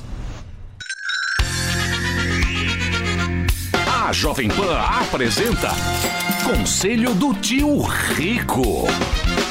Senhoras e senhores, meu nome é Daniel Zuckerman e este é o Tio Rico. no Fala. Zuki. Toda vez que eu vou na tua casa, eu chego lá, pode ser três da tarde, uma hora da manhã, você e a Betina adoram assistir o mesmo filme. Se, se eu mentir, você me fala aqui na minha cara. Você lembra? É o filme do Morgan Freeman lá com o Jack Nicholson. Você sabe qual que é? Adoro o Jack Nicholson. Aquele adoro. Nunca é Tarde Demais. Nunca é tarde demais e tem outro que eu gosto. São os Mas- Intocáveis. Também. Francês, é. Mas é o The Bucket List, né? Exato, adoro esse filme. A tradução seria bater as botas, seria, não é isso? É verdade. E o filme tem um ensinamento maravilhoso, né? Os personagens são dois principais lá, eles estão infelizmente, infelizmente eles estão com câncer no pulmão, se encontram. Ah, sim, eu adoro esse filme. Né? Eles Maravilhoso. são, tem um paciente terminal e aí eles resolvem fazer uma lista, 10 coisas pra fazer antes de morrer. Você com essa sabedoria, com esse cabelo branco que te traz tanto respeito, eu gostaria agora pra nossa audiência. Três coisas pra fazer antes de morrer. Não precisa ser 10 que nem tempo a gente tem. Três. Vou te falar, eu gosto, eu tenho uma sinergia muito grande com pessoas que viajam muito, Zuki. Quanto mais você viaja, mais você tem reflexão e conhecimento da tua própria existência, do teu país. Descobre uma cultura de nova. riqueza, de pobreza, de cultura. Eu adoro. Eu, quem viaja tem uma cabeça completamente diferente. Adoro. E, e um parente, você fala assim, quando você for viajar, vai pra Paris, sai e se perde. Você- Adoro, Você é. fala, vai se perder. não, não pega roteiro. Se perde que você vai encontrar uma galeria, um museu que você nunca viu, vai sentar e ver uma música que você nem sabia que existia. E o- se perde na Exato. viagem. E hoje, com o celular na mão, com uma câmera, você guarda isso e explora cada vez mais. E Boa. aí vem o meu segundo ponto. Qual seria? Conhecimento. Porque Conhecimento. O, porque o cara que viaja e ele tira uma foto de uma obra de arte, ele fala, tá bom, esse artista aqui é, sei lá, Rothschild, mas quem que é esse cara? E aí mergulhar nesse conhecimento de fora traz uma, uma expansão da mente que eu adoro, eu sou viciado nisso. Eu, eu- teve uma época, Zuki, que eu fiquei viciado em, em saber como era feito Murano na Itália, e a gente viajava 50 vezes para Murano para ver como era feito. É maravilhoso. Isso pra mim é, é o, o creme de la creme. Perfeito. E o terceiro. Terceiro e último agora, anotem. É um legado. Ah. Porque os dois primeiros são pra você. É conhecimento e viajar. E agora, quando você vai embora pra outro, sei lá onde, pro céu, pro, sabe lá onde você vai, tem que deixar um legado pra quem fica. Porque o conhecimento ele pode ser transferido pra alguém. Você- Mesmo depois que você morre. Por isso que a gente tem um Instagram. Entendeu? E a gente faz esses conselhos. Porque no final, o que importa é o legado que você deixa pros seus filhos. E se não tiver filho, pra quem tá ouvindo. Então isso é maravilhoso. Conhecimento, viagem e legado. Esse é o recado. Você me emociona tanto que você é o professor que quer sempre que o aluno seja mais inteligente. é isso aí. Emocionante. Conselho do tio Rico aqui na Jovem Pan. Beijo grande. Conselho do tio Rico. Desfrute de momentos saborosos no Barcelos, a melhor rede de frango na brasa do mundo. Sucesso em 20 países e agora em Moema. Experimente deliciosas espetadas de frango ou filé mignon com nossos premiados molhos importados e diversas opções de acompanhamentos, além de petiscos, saladas, massas, sanduíches e caldos cremosos. Faça seu evento em um ambiente amplo e moderno com telões e teto retrátil sem custos de locação. Barcelos Moema, Rua Canário 544. Siga arroba Barcelos Moema nas redes sociais. Peace. Você já ouviu alguém chamar uma empresa de unicórnio? Unicórnios são empresas avaliadas em mais de um bilhão de dólares. Já imaginou investir numa empresa com esse potencial? Então junte-se à Jovem Pan na caçada do próximo unicórnio. Chegou Unicorn Hunters, o reality show que é sucesso nos Estados Unidos e na América Latina, agora no Brasil e aqui na Jovem Pan News. Unicorn Hunters. Assista, faça sua avaliação e acesse unicorn.com para investir no próximo unicórnio. Unicorn Hunters. Todo domingo às 5 e meia da tarde na Jovem Pan News e na Panflix, onde e quando você quiser. É, é quase como se eles pensassem, ah, não, vamos deixar a mulher com cultura, com o tema da mulher, saúde, mas economia, vamos deixar a mulher ir longe. Agora, Mayara, o que que é feminismo pra você? Feminismo é reconhecer a desigualdade de gênero que existe no nosso, no nosso país, aliás, no mundo, né? E lutar contra isso para buscar a igualdade entre homens e mulheres. A gente, há, há pessoas que entendem o feminismo como uma guerra aos homens, e aí aqui, pelo menos dentro da, da minha compreensão de feminismo, deixo claro que, da forma como eu compreendo, não se trata disso, né? A gente só quer ter ali as mesmas oportunidades, os mesmos direitos e sermos reconhecidas, né, como os homens são hoje na nossa sociedade. Eu tenho uma pergunta para ela. É, vi que você acabou de descrever uma matéria, né, que saiu na Folha de São Paulo, sobre esse projeto que, que vai ser é, assinado pelo Lula hoje, apresentado para o Congresso, né, que estabelece ali a igualdade salarial entre homens e mulheres. É, eu sei que em 2009, se não me engano, já tinha sido apresentado um projeto dessa natureza, né, estabelecendo multa, multa para as empresas que não seguissem essa regra, essa regra de igualdade salarial entre homens e mulheres. O projeto foi da Câmara para o Senado em 2011, foi pautado em 2021 e ali no governo Bolsonaro é, ele foi obstruído e não foi aprovado. E aí eu queria saber de você como você enxerga esse novo projeto apresentado agora pelo governo Lula e quais seriam as diferenças entre esse que já está lá em trâmite no Congresso e esse que chega agora. Eu acho que a questão principal é que me parece que ele quer tratar o resultado de uma série de desigualdades que estão lá atrás. É como você querer reformar uma casa que tem problema de fundação pintando parede. Sabe? É importante que a gente tenha uma maior transparência é, de salário nas empresas, porque tem evidência de que uma transparência nos salários faz com que as mulheres que ganham menos consigam pleitear melhor os salários e negociar melhor os salários. Mas a maneira como esse assunto é tratado é quase como se fosse um. ah, a empresa, ela está discriminando por gênero e muitas vezes não é isso que está acontecendo. Você tem uma série desses outros fatores que eu falei. Tem a questão da maternidade, a questão da conexão com, com os outros colegas, a questão do networking. É, tem, inclusive, pesquisa que fala que mentoria tem um impacto muito positivo para a ascensão das mulheres na carreira. Então, eu, eu vejo esse projeto como assim, o governo está querendo sinalizar que se importa com as mulheres, isso é muito bom, mas eu, eu gostaria de ver um esforço de políticas públicas mais complementares, né? Questão de creche, tem uma, uma série de, de cidades né, que tem filas gigantescas para creche, Recife é uma delas, a minha cidade, então eu queria ver um projeto mais voltado para a causa e não tanto só para o resultado doutora, final. esse é um projeto que é um projeto conhecido de muitos países. Né? Nós estamos falando aí de 97 países que já, já implementaram essa, essa ideia que o Lula está trazendo. Você acha que ela é fácil de ser executada? Justamente vários desses países implementam uma série de outras políticas, os países mais desenvolvidos do mundo, para justamente ir nas causas, como eu falei mais cedo. Então, questão da licença parental, você tem alguns modelos de, de creche e de maior auxílio é, para cuidado com os filhos, né? Muitos países da Europa estão passando por um processo de, de diminuição da população. Então, o que você está então- dizendo seria basicamente o seguinte: eles não estão enxergando um problema como um todo, estão Exato. elencando uma única questão e talvez a emenda pode sair pior do que o soneto. É É, isso. possível, e é possível que não, não tenha um efeito prático, né? Porque a gente precisa criar uma cultura em que essas políticas elas sejam acompanhadas, monitoradas, avaliadas, né? É, felizmente, eu espero que isso aconteça. Foi criada uma secretaria né, na, no Ministério do Planejamento que é para avaliação de políticas públicas, mas isso tá- tem que estar bem amarrado como política E pública. também eu acho que a questão ali da- dessa história toda, porque talvez não adianta você também assinar uma lei que você equipare o salário feminino ao do homem, se você não tem uma fiscalização efetiva em cima Exato. disso. Porque a partir do momento como que você vai fiscalizar isso? Como é que você vai denunciar isso? Né? E É, um ponto que, em tese, já existe, é, por obrigatoriedade da lei, a equiparação. Né?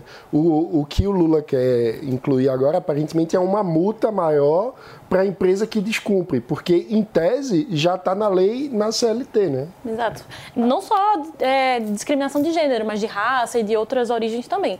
Então, é importante incluir esse tipo de medida no arcabouço maior de políticas públicas que, de fato, promovam é, não só, vamos dizer, igualdade, mas a liberdade das famílias de é, decidir como vão cuidar dos filhos, participar do mercado de trabalho e a gente não coloque todo o, o fardo da criação dos filhos nas mulheres. Ale, você tem pergunta?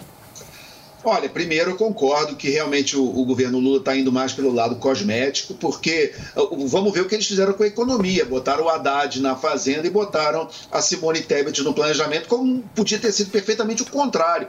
E hoje você tem a Simone Tebet quase como um cargo ali simbólico, e quem está mesmo tocando a economia é o Fernando Haddad. Eu acho que o Lula, mais do que fazer esse tipo de propaganda, ele poderia ter colocado no seu ministério é, é, uma representatividade e poder muito maior na mão das mulheres do que ele efetivamente colocou. Mas eu queria voltar a um ponto anterior que foi discutido em relação à- àquela discussão da mulher ser submissa, né, da, da, da- da esposa, ou namorada, não sei como é que a gente chama, do, do, do primo rico lá, do, do Nico, e ela disse que queria ser submissa. Na sua visão, você acha que ela, dentro dessa visão de liberdade, ela tem direito, se ela quiser, de ser submissa? Polêmica, né? É... Como liberal, eu acho que as pessoas têm que ser livres para fazer os próprios arranjos, né? Eu não quero uma sociedade em que a mulher tenha que ser submissa, ela tenha que. Ela não tem direito de propriedade, ela não consiga herdar coisas, ela não consiga trabalhar se precisar, se quiser. E assim, vamos falar que a Maíra Carne ela tá no- numa posição privilegiada, assim. Ela fala que ela é submissa, mas assim, se acontecer, Deus o livre, alguma coisa no relacionamento dela, ela tem uma rede de apoio, ela tem a própria renda, ela tem um, um, um, arcabouço que protege ela dos piores, das piores situações, vamos dizer, dentro de um relacionamento, né? Então, é, isso é uma questão que a gente tem que levar em conta. Dito isso, eu acredito que as relações né, entre dois adultos e é, desde que as pessoas estejam devidamente protegidas, né, de abusos, elas são livres. Então, se ela e também tem a questão de o que é submissão, né? Eu não sei o que ela quer dizer com isso. Ela quer que ele banque a vida dela, pague as contas, ele quer que ele decida onde é que eles vão passar as férias. Eu não sei como é essa dinâmica. E eu acho que cada família tem uma dinâmica, né? A minha família tem uma, Mano veio de um, de um estilo familiar também completamente diferente. Então eu acho que é uma polêmica meio é, meio boba, assim, de ela tá definindo como quer viver o relacionamento dela e tá tudo bem. Muito bem. Manu, você quer fechar, por favor? É, o que eu acho é que eu também não sei o que, é que ela quer falar sobre submissão, mas na minha visão, um bom relacionamento é um relacionamento de parceria, onde as pessoas se ajudam a serem a melhor versão possível de cada um. Então, é, como isso acontece varia de acordo com cada indivíduo, com cada casal, e eu acho que não cabe a ninguém julgar além das próprias pessoas envolvidas. Muito bem. Doutora, muito obrigado, viu, pela sua participação aqui no Morning. Volto sempre. Muito obrigada. Valeu. Gente, olha só, o ministro do Trabalho, Luiz Marinho, quer retirar impostos dos salários na reforma tributária. Marinho defende substituir a contribuição de 20% sobre a folha do pagamento por taxas de até 4,5% sobre o faturamento das empresas. A desoneração da folha do pagamento na reforma tributária é vista por alguns setores como uma forma de agradar o mercado e ganhar, inclusive, o apoio da oposição no Congresso Nacional. Minha querida Maiara, você acha que essa reforma tributária efetivamente sai? Porque o Arthur Lira já deu algumas indicações, o próprio Rodrigo Pacheco também. Há um clima diferente nisso, né? Sim. Mas também nós estamos discutindo isso há 20 anos, então eu tenho algumas dúvidas. Mas eu sou otimista de achar que esse é o momento, né? Eu acho que ninguém discorda que o Brasil precisa de uma reforma tributária. É, o Brasil tem uma grande carga tributária, a gente sabe aí da grande confusão que a gente tem de tributos no nosso país, né? É necessário uma racionalização, uma otimização. As empresas gastam muito, inclusive, para cumprir obrigações acessórias, né? Então tem empresa grande aí que tem andares inteiros de, de funcionários que só se dedicam a ficar preenchendo declaração, entrando em sistema e fazendo obrigação acessória. Então há vários aspectos aí que precisam ser reparados nessa reforma tributária. E com relação a isso que, que o, o ministro levantou, né, de desonerar a folha de salários, eu acho que essa medida também caminha no sentido de reduzir desigualdades por meio da, da reforma tributária, né? A, a oneração de salários, ela é uma forma indireta de tributar a renda ali e acaba é, afetando principalmente a classe média, né? Aqueles que são têm ali o trabalho formal e que acabam sendo afetados por isso. E acho uma boa medida também porque é, desonerando a folha de salários a gente incentiva a formalização do trabalho, que é algo muito necessário aqui no Brasil, principalmente para a gente sustentar o nosso sistema previdenciário. Ô, mas você não acha que o governo Lula hoje ele está muito focado só no gasto social? A gente não ouve um discurso por parte do governo dessa questão fiscal, de um certo equilíbrio, porque, por exemplo, uma redução de alíquota dessa forma, isso tem um impacto nas contas públicas significativo. Quem vai pagar no final das contas essa história? Da onde vai sair, meu querido Josias Teófilo? Ah, pois é. Então, a carga tributária é um dos maiores problemas do Brasil. Isso a gente, acho que aqui todo mundo concorda, né? Até nossa É eu. amiga de esquerda. De centro-esquerda, né? Não é extrema-esquerda, tá. Então, e- Então é centro-esquerda e extrema-direita. Extrema-direita, não. Não, eu só falei que não acho, não vejo problema em ser chamado de extrema-direita, só falei isso, tá? Vocês definem aí. É, mas então, se você pensar o que, para um rico, o, o imposto não faz grande diferença, ele não vai comer menos ou mais. Mas para uma pessoa pobre, é, o imposto tem um efeito muito grande, vai depender da a qualidade da comida que ele vai, vai depender de como ele vai se locomover, não é? É uma coisa gravíssima e o Brasil tem uma das maiores é, cargas tributárias do mundo. É, Então, é, isso aí é. Agora, ontem, no Conversa com Bial, o vice-presidente Geraldo Alckmin falou que é, pretende, tem, tem- o governo pretende fazer sim a reforma tributária. Né?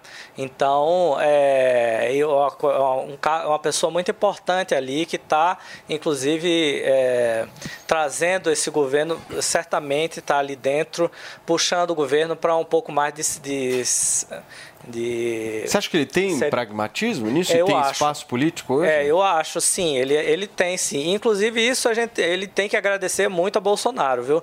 Porque a Bolsonaro puxou o- a janela de Overton, né? É, Bolsonaro radicalizou e todo aquele ce- centro-esquerda, que era chamado de direita, foi aceito automaticamente. Né? É, Antigamente, Alckmin, não sei se vocês lembram, ele era fascista, nazista, né? roubava merenda, tinha cartaz dele com um cara de, de um bigodinho de Hitler ali embaixo do MASP, inclusive em junho de 2013, né? Aliás, não deixa de ser curioso que 10 anos depois da jornada de junho de 2013, é, Alckmin e Haddad estejam juntos no, no governo, assim como estavam, né? Quando Haddad era o governador e, e Prefeito. no, Haddad era o prefeito e, e Alckmin era o governador, né? Então é isso. Mano, essa reforma só sai com o Arthur Lira, né?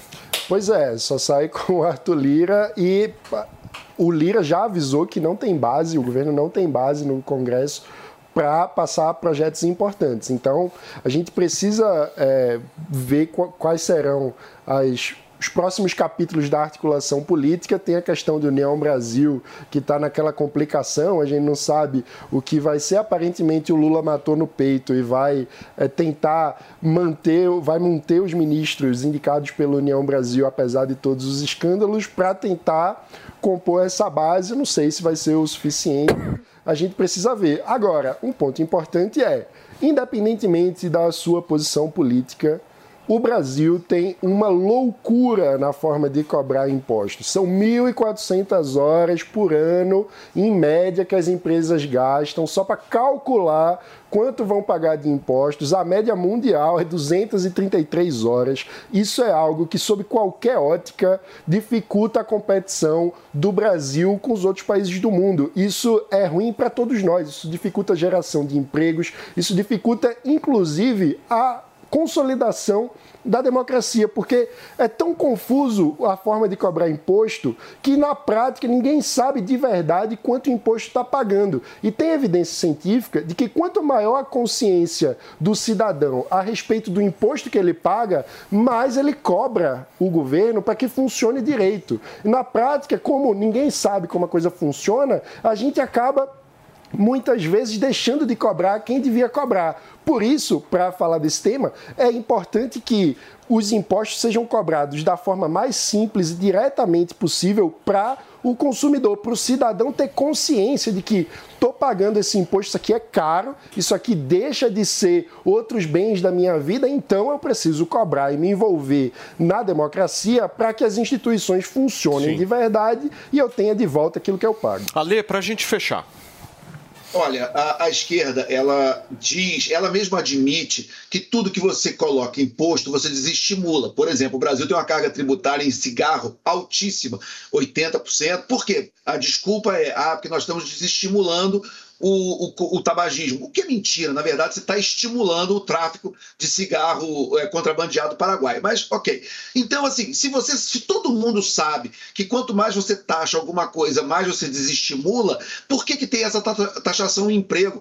Não faz sentido, né? Quer dizer, é, você está claramente, evidentemente, desestimulando a contratação e o emprego, que é o que agora vai vir para cima dos aplicativos, do iFood, do Uber, que é um absurdo, que é uma maldade, que é coisa de gente ruim, que é você ver o brasileiro com problema de emprego crônico que tem, que encontrou nesses aplicativos uma maneira de ter um mínimo de renda, essas pessoas, uma parte delas vão ser chutadas para fora desse mercado e vão ficar desempregadas dependendo de auxílio, dependendo de Bolsa Família, se elas tiverem, essas empresas tiverem a sua margem diminuída e, obviamente, te- tendo que fazer uma, uma realocação da sua ah, estrutura de contratação, o que pode influenciar diretamente na possibilidade dessas pessoas. O Brasil tem mais de um milhão de pessoas dirigindo Uber hoje.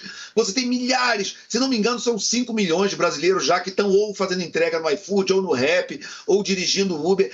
E essa é, é, ânsia do governo de ir atrás desse tipo de renda, eu não tenho outra palavra a não ser maldade. É coisa de gente que tem fonte de renda e fica numa torre de marfim querendo escolher o que, que você, cidadão, pode aceitar ou não para poder ter um mínimo de renda para botar comida dentro de casa.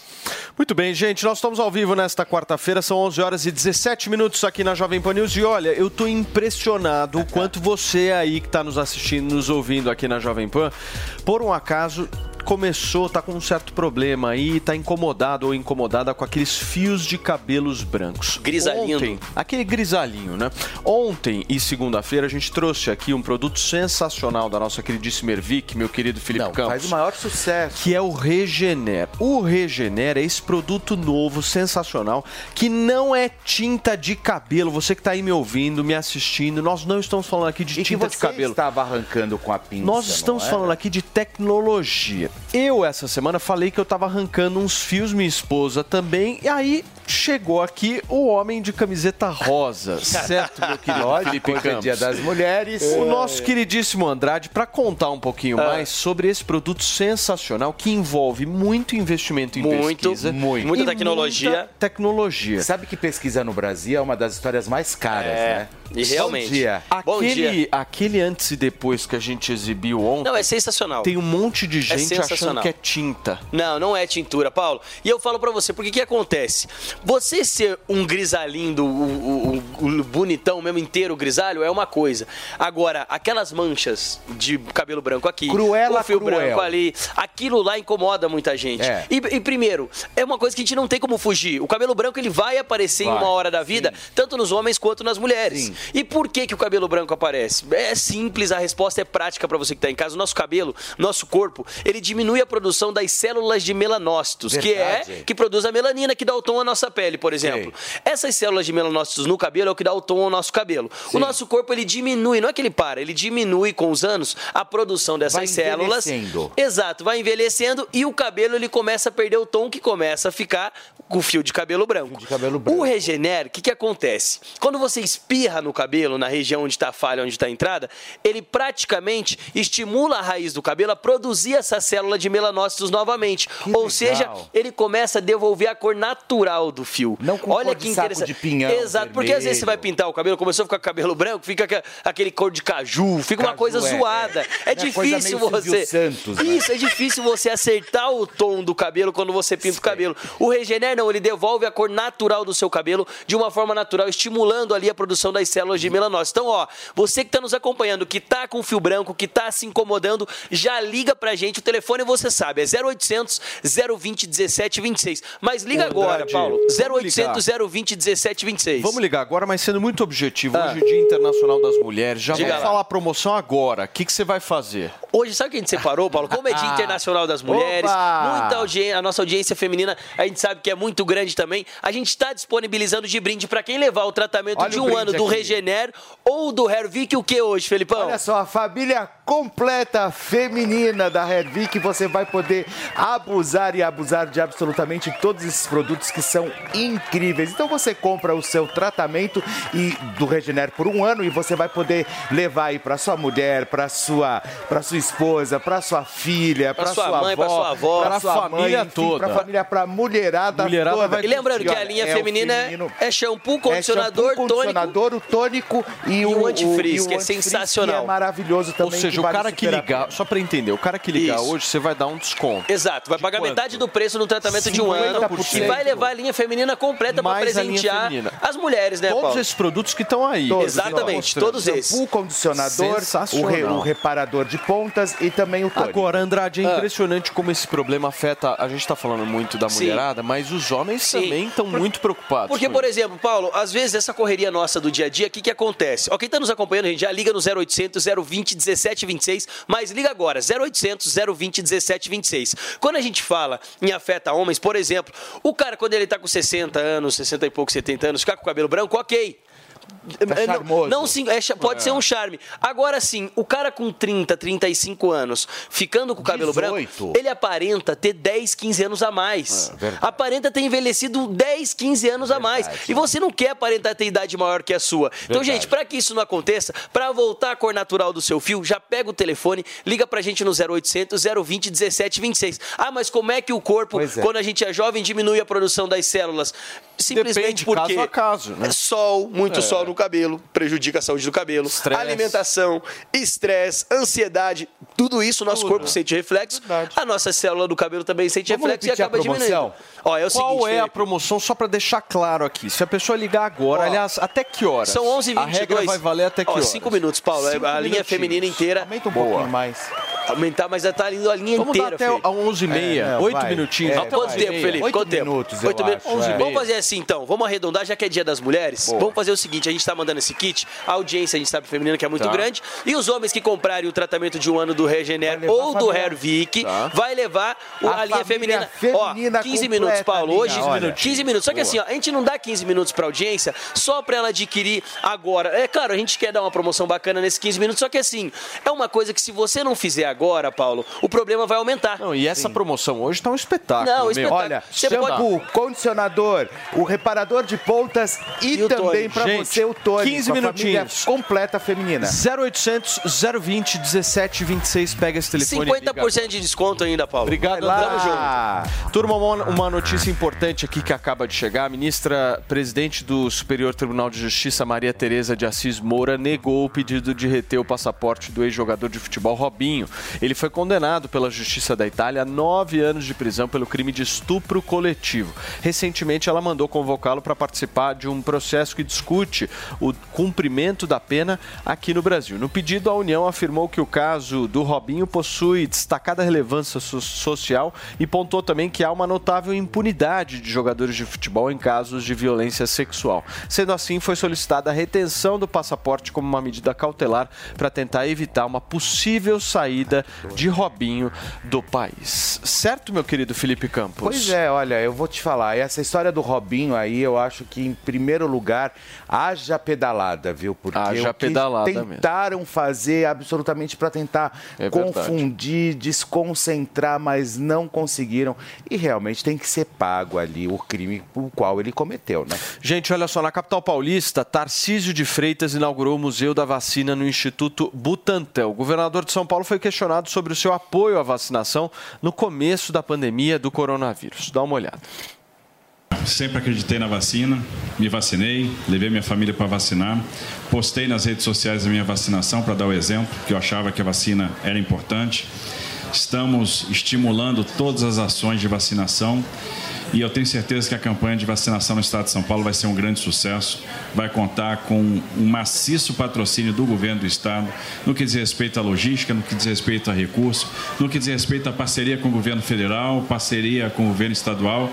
E o meu interesse hoje é ver mães vacinando seus filhos, é ver idosos se vacinando, é ver a cobertura vacinal aumentando e ver a nossa população imunizada. É nessa linha que a gente vai trabalhando. Tá aí a fala do governador de São Paulo, Tarcísio Gomes de Freitas. Alexandre Borges, se puder fazer uma comparação aí das atuações, tanto de Bolsonaro nessa história quanto de Tarcísio Gomes de Freitas, porque essa história toda chama atenção exatamente por conta disso, né? É uma postura diferente. Sim, o Tarcísio, como já foi falado aqui várias vezes, ele está tentando criar, aparentemente, uma direita racional do Brasil. Eu, ano passado, escrevi um artigo na Gazeta do Povo dizendo ou você é de direita ou você é anti-vax. Os dois não dá. Né? Quer dizer, não, não faz o menor sentido. Então, assim, é, é, infelizmente, no Brasil, durante algum meses ou anos, passou essa ideia que você ser de direita é você ser anti-vacina, você agora a última é ser contrabandista de joia, enfim, um monte de coisa. E não é nada disso. Então o Tarcísio está dando para o Brasil uma alternativa, a princípio, claro, está tudo muito no começo, nós estamos em março, ele é, é, ele é muito pouco tempo governador, mas todos os sinais que ele tem dado, desde o que ele fez na, na, na tragédia que aconteceu no litoral, até agora, nessa postura, de- que é muito simbólico dele ir no Butantã, que era, que foi o centro ali do início dessa guerra, onde é, é, o Butantan é, é, distribuiu a Coronavac, que era a vacina, foi mais atacada pelo governo, pelos seus influenciadores de aluguel, é, é, era chamada de vacina.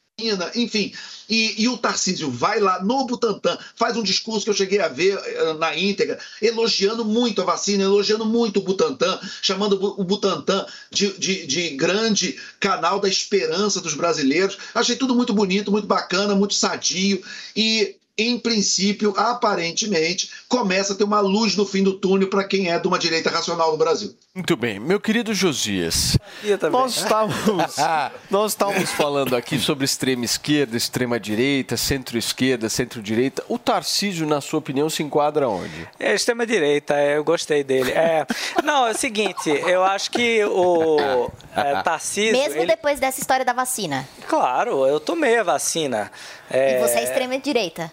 É, é, Você, Você é de decide aí. extrema? Não, não, não sei. Bom, é, como ele falou, eu sou cineasta. É, né? cineasta é É uma o- coisa. é- bom, de qualquer Não, você é forma. virginiano, né? É, eu ser virginiano. Isso é mais importante Mas do que te agrada essa postura do Claro, Tarcísio? claro, sem dúvida. Olha, Tarcísio ele está mostrando uma coisa. é, existe uma forma diferente de fazer as coisas. Primeiro porque uma gestão ela tem que ter uma marca. Então você vai fazer algumas coisas e outras não. Não é possível fazer tudo. Claro. Então ele está focando no que é importante, inclusive em relação à cultura. É, Quinta-feira passada, eu estava lá no concerto da OSESP, na abertura da Orquestra Sinfônica mais importante do Brasil, estava lá o governador. E faz tempo que eu não vejo um governador ali, hein? Então ele mostrou que não vai ser, não vai cometer o erro que Bolsonaro cometeu de se colocar como inimigo da cultura. E perdeu, inclusive, por causa disso. Por quê? Porque os artistas têm uma capacidade de virar voto muito grande. Eles abusam disso, se tornam chatos, mas o fato é que o, o meio artista tem uma capacidade de convencimento muito grande. Isso é verdade. E Tarcísio já mostrou que, primeiro, colocou uma funcionária de carreira da, da Secretaria de Cultura, uma pessoa que conhece a máquina e que é muito proativa, que é a Marília Marton. É, e vai, vai fazer uma gestão de continuidade, que a gestão do PSDB na cultura em São Paulo foi uma gestão boa, entendeu? E construiu alguns dos equipamentos mais importantes da cultura no Brasil. Então o Tarcísio está mostrando uma outra forma de fazer política dentro da direita. Ele não está fora da direita, ele continua dentro da direita, e só que ele está mostrando uma forma, principalmente em relação à crise do que foram os alagamentos não é, no litoral. Ele chegou, sentou com o Lula, é o jeito, é assim que as coisas têm que ser feitas, entendeu? Não dá para sair é, soltando bravata para tudo quanto é lado e arranjando todas as brigas possíveis, não é? E ele precisa ter um foco na gestão. Ô, Josias, você está muito sensato. Dá pra tirar o extremo agora do- da, da descrição. da Mas, por exemplo, se você. tá se muito você analítico. não, muito. Se você, por exemplo, pegar, sei lá, as premissas de Olavo de Carvalho, que você conhece muito bem, elas não se enquadram no que o Tarcísio está fazendo agora. É, não o se Tarcísio enquadra, não está mas- topando a guerra cultural que o Bolsonaro topou. É, mas veja bem, guerra cultural, o que Bolsonaro entendia por guerra cultural não é o que Olavo entende por guerra cultural. Inclusive, estou terminando um livro agora que eu é, transcrevi lá, a última entrevista que eu fiz com o Olavo, ele estava lá dentro do hospital e ele falava que guerra cultural é o quê? É você assimilar dentro da sua alma toda a cultura, ou seja, você aprender, você ter uma cultura a ponto de dar uma contribuição a isso. Não é ficar. O que chamam de guerra cultural na internet, inclusive para vender curso, para vender produto cultural, é simplesmente guerra de propaganda, propaganda barata. Entendeu? Isso não é guerra cultural. Então, o que Mário Frias e André Pociúncula fizeram não foi guerra cultural, foi uma péssima gestão de gente desqualificada, entendeu? Agora, o, o que e Olavo, veja bem, Olavo dizia que a área mais importante de um governo é a cultura e que é preciso nessa área ter uma postura proativa e não só destrutiva. Porque veja bem, a nova direita ela traz uma coisa destrutiva e tem, e tem que trazer mesmo. Quer dizer, a gente não quer isso aí. Entendeu? A gente, é, esses, eles são contra o establishment, eles são contra. E nisso tem grandes vantagens, não é? Viver bom, encontrar os amigos é bom, sentar em volta da mesa é bom, viver além do comum. Aqui no Barbacoa é assim, a melhor mesa de saladas que tem, e o sabor da carne vai além. Barbacoa, muito além da carne. No Itaim, Shoppings Day Day em Morumbi ou na sua casa pelo iFood. Só no Barbacoa. E aí, tá embarcando no mundo de apostas esportivas e não sabe por onde começar? Então conheça o vaidebob.com. Simples, fácil e intuitivo, o site te oferece as melhores odds do mercado e tem mais. Nas redes sociais, arroba vai de Bob, você tem postagens diárias sobre as principais disputas e dicas para fazer aquela fezinha. Muita gente acha que apostar é um bicho de sete cabeças, mas agora que você tem o Vai de Bob, fica relax. Então já sabe, na dúvida, vai de Bob. Tá ouvindo? Esse é o barulho da proteína sendo selada. E se você quer aprender essa e outras técnicas da gastronomia, vem comigo que eu vou te ensinar. Eu sou Isabel Álvares, ganhadora do maior reality show de gastronomia do Brasil, e no meu curso Cozinha Fundamental, você vai aprender cortes, molhos, massas, sobremesas e muito mais, tudo de um jeito diferenciado, do básico ao avançado, do clássico ao contemporâneo. Acesse niucursos.com.br, faça a sua inscrição e vem comigo aprender a cozinhar como um chefe. A ONG Gerando Falcões está com a campanha Tamo Junto no Ar para mobilizar recursos e auxiliar com velocidade as famílias do litoral norte de São Paulo que foram impactadas pela tragédia. O valor arrecadado será destinado à compra de roupas, kits de higiene, alimentação e infraestrutura. Doe para o Pix, pix@gerandofalcões.com. Juntos vamos conseguir e como sociedade iremos nos levantar. Business Jovem Pan. Lojas Marisa planejam o fechamento de lojas. Ela começou a analisar as unidades que vão fechar indo pelo básico. Ela está seguindo um caminho correto até. Ela está vendo quais dão prejuízo para depois saber quantas vão fechar. Como a gente adiantou aqui no business, a situação da Marisa nos últimos tempos é a seguinte: ela gasta muito para se reinventar num setor muito competitivo, tem uma sequência aí de prejuízos e uma dívida que cresce e está prestes a vencer. E foi basicamente isso que o João Nogueira, nomeado presidente do grupo, e mais uma troca, aliás, já foram quatro trocas de CEOs em pouco mais de um ano, ele falou isso. Não faz sentido uma empresa com alta margem ter prejuízo. É inevitável, portanto, o fechamento de lojas nos próximos tempos, por conta do custo de operação tão alto. Outra carta na manga, ainda eles estão analisando, né? É começar a oferecer outros produtos para quem compra no balcão da Marisa. Por exemplo, o sujeito compra uma blusa e vai ser oferecido nesse momento um cartão de crédito ou seguros e até consórcios, mas essa é uma ideia que ainda é incipiente, ainda eles estão analisando. A Marisa contratou recentemente o banco BR Partners para ajudar na negociação das dívidas. A dívida líquida do grupo é de 566 milhões de reais, dos quais 200 milhões vencem este ano. Bruno Meia e os destaques do mundo dos negócios. Acesse agora o canal Jovem Pan News no YouTube e no Panflix. Experimente o polvo à provençal do Rufinos Restaurante. Uma deliciosa receita de polvo inteiro grelhado com alho e ervas de Provence. Acompanhe riso al nero de sépia. Para duas pessoas, imperdível. Rufinos Restaurante, no Itaim, Rua Doutor Mário Ferraz 377. Acesse rufinos.com.br. Todo dia você confere o melhor do humor, a música que você curte e informação com quem tem opinião de verdade. Mas nem sempre dá pra escutar o programa que você quer no horário que passa, não é? Então acesse jovempan.com.br barra podcasts ou seu aplicativo preferido e leve a Jovem Pan onde for. A Jovem Pan tem um podcast certo pra você. Notícias, esportes, entretenimento, tudo feito pra você ouvir onde e quando quiser.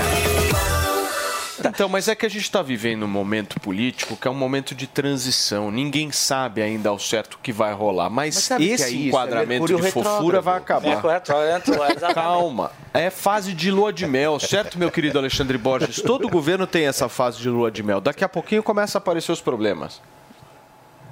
O- Você diz do, do governo Lula ou do governo Eu falo, Tarcísio? não, eu falo de todos, porque normalmente os três, quatro, seis, vai, ala- alargando um pouquinho, os seis primeiros meses é uma fase meio de, olha, estamos vendo ainda como é que vão ser as articulações. Depois disso, o pau tora. É o capital político. Não, com certeza. O, o- o- essa história dos 100 primeiros dias, que é uma coisa que nasce no New Deal, nasce lá com o Franklin Roosevelt, é por quê? Porque o governo que entra, quando entra um governo, principalmente de oposição, é porque o povo falou: olha, eh, o que estava ali eu não estou gostando, eu vou trocar. Então, um governo de oposição, quando ele entra, normalmente ele tem esse capital político de boa vontade da população, tem uma força, uma credibilidade das urnas, mas isso realmente queima em alguns meses. No, no- em 2019, o Bolsonaro teve isso no primeiro ano dele, que foi muito mal usado. O Brasil teve um crescimento ridículo.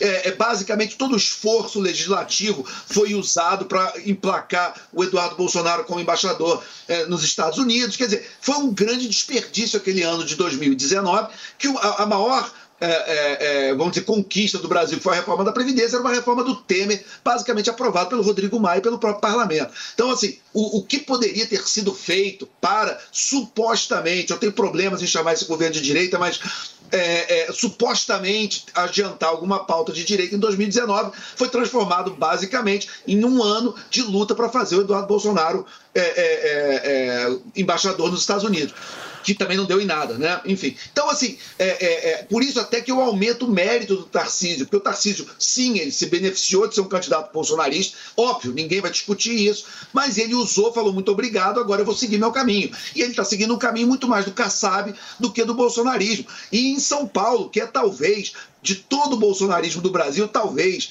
eh, se a gente pode falar isso, talvez seja a pior cepa, que é essa cepa do Eduardo Bolsonaro, da turma dele, e de muita gente que migrou para o PTB, que aí sim é, nossa, eu não, não quero nem usar adjetivo, porque foi essa turma que foi para o PTB. Então, assim, é uma. É uma o, o, o Tarcísio, ele está fazendo isso apesar de muita pressão que ele sofreu, que ele sofre, mas ele está se mostrando muito independente, está tocando o caminho dele, e talvez seja aí até uma alternativa presidencial para 26 ou para 30.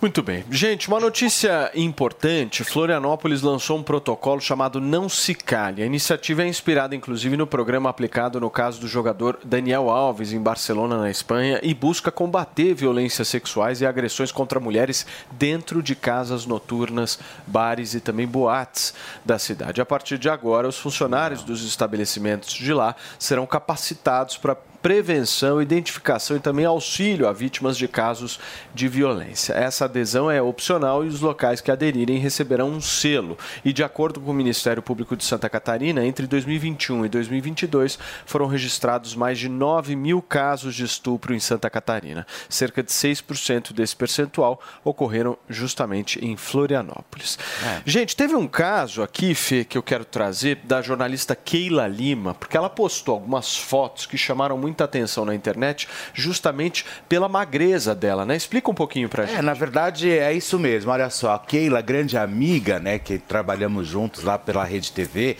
Hoje ela está na Rede Gospel apresentando lá o programa dela incrível todas as tardes. É, chamou muito a atenção e todo mundo começou a falar sobre transtorno alimentares.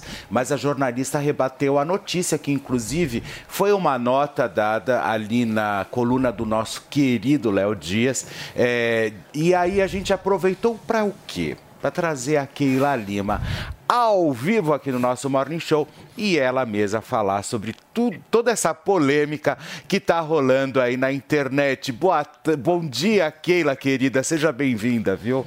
Oi, Felipe, bom dia, que bom poder falar com vocês. Tô vendo até a manchete aqui, o GC, falando, meu Deus do céu, né? Você, eu, quando eu vi a- a- essa manchete, eu falei, caramba, porque foi exatamente o que falaram ontem.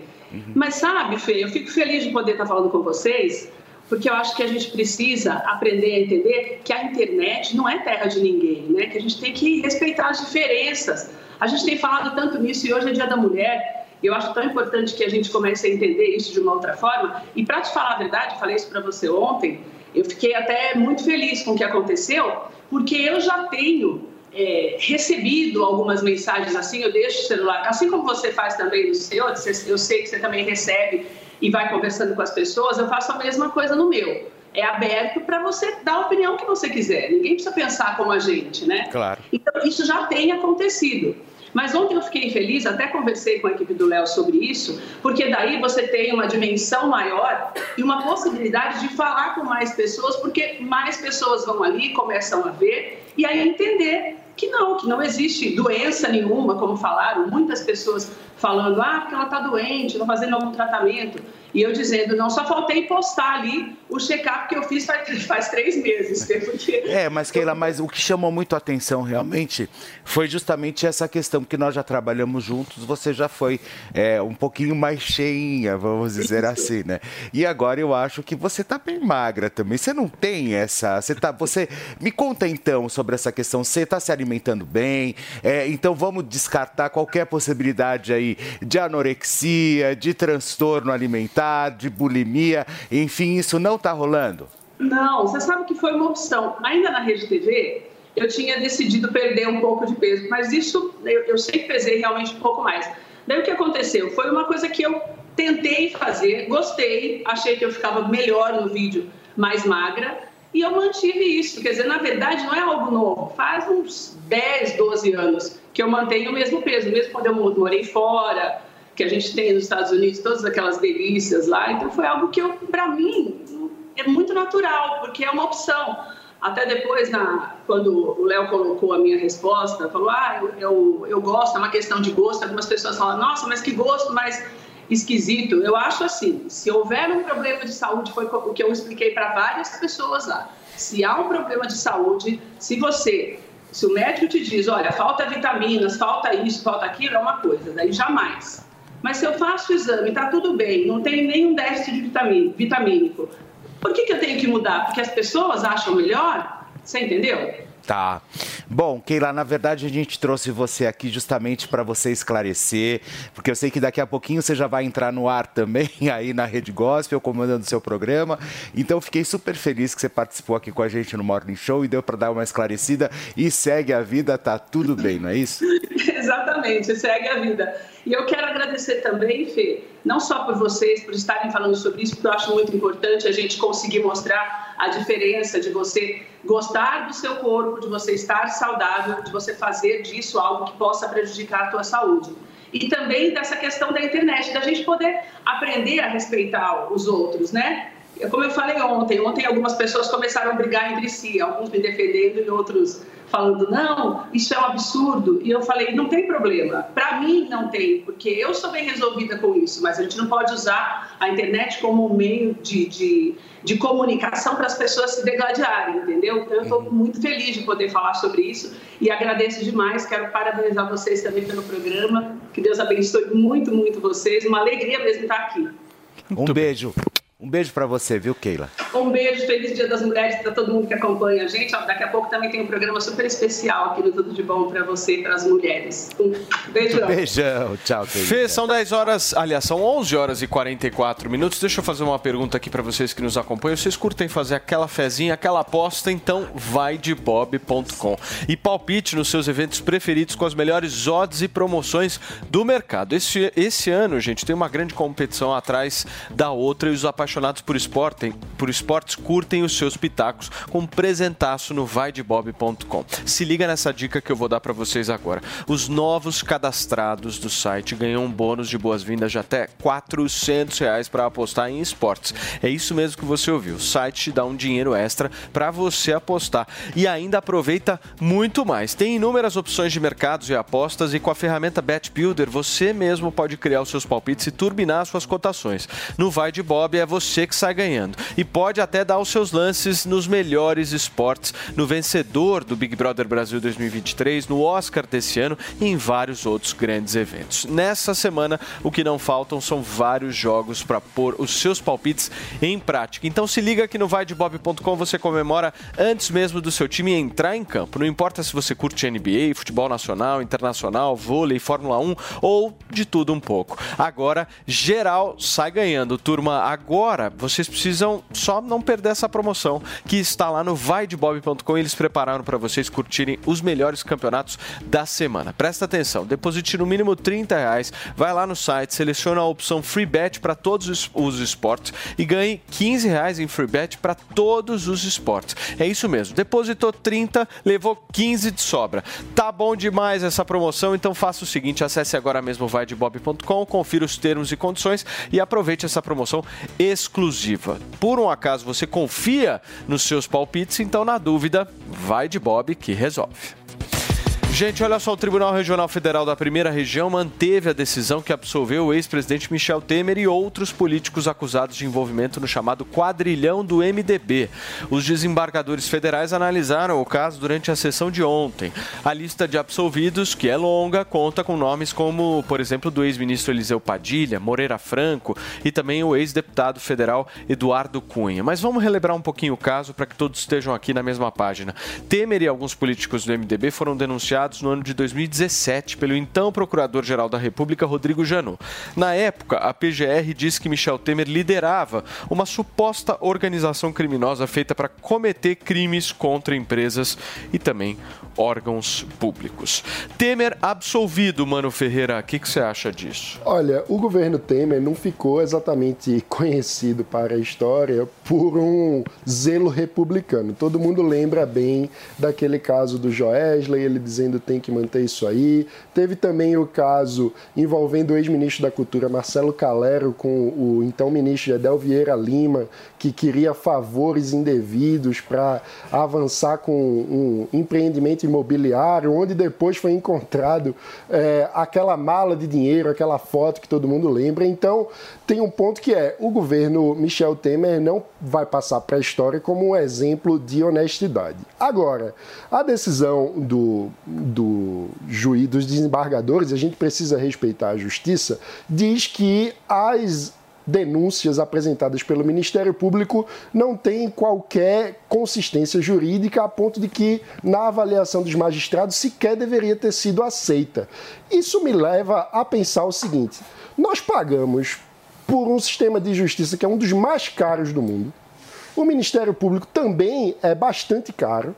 E o que eu fico indignado como cidadão é, pô, se todo esse aparato é movido caríssimo para não dar em nada, devia dar em algo para aquele que é, botou para frente um processo sem consistência material. Então, o que me indigna é como que a sociedade toda debate, isso interfere no sistema político como um todo, de repente não dá em nada e as, o, os promotores que tocaram aquilo que, segundo o entendimento oficial da justiça brasileira, não tinha consistência jurídica, não acontece nada com eles. Isso Agora, me indigna. Me, me ajudem nesse raciocínio.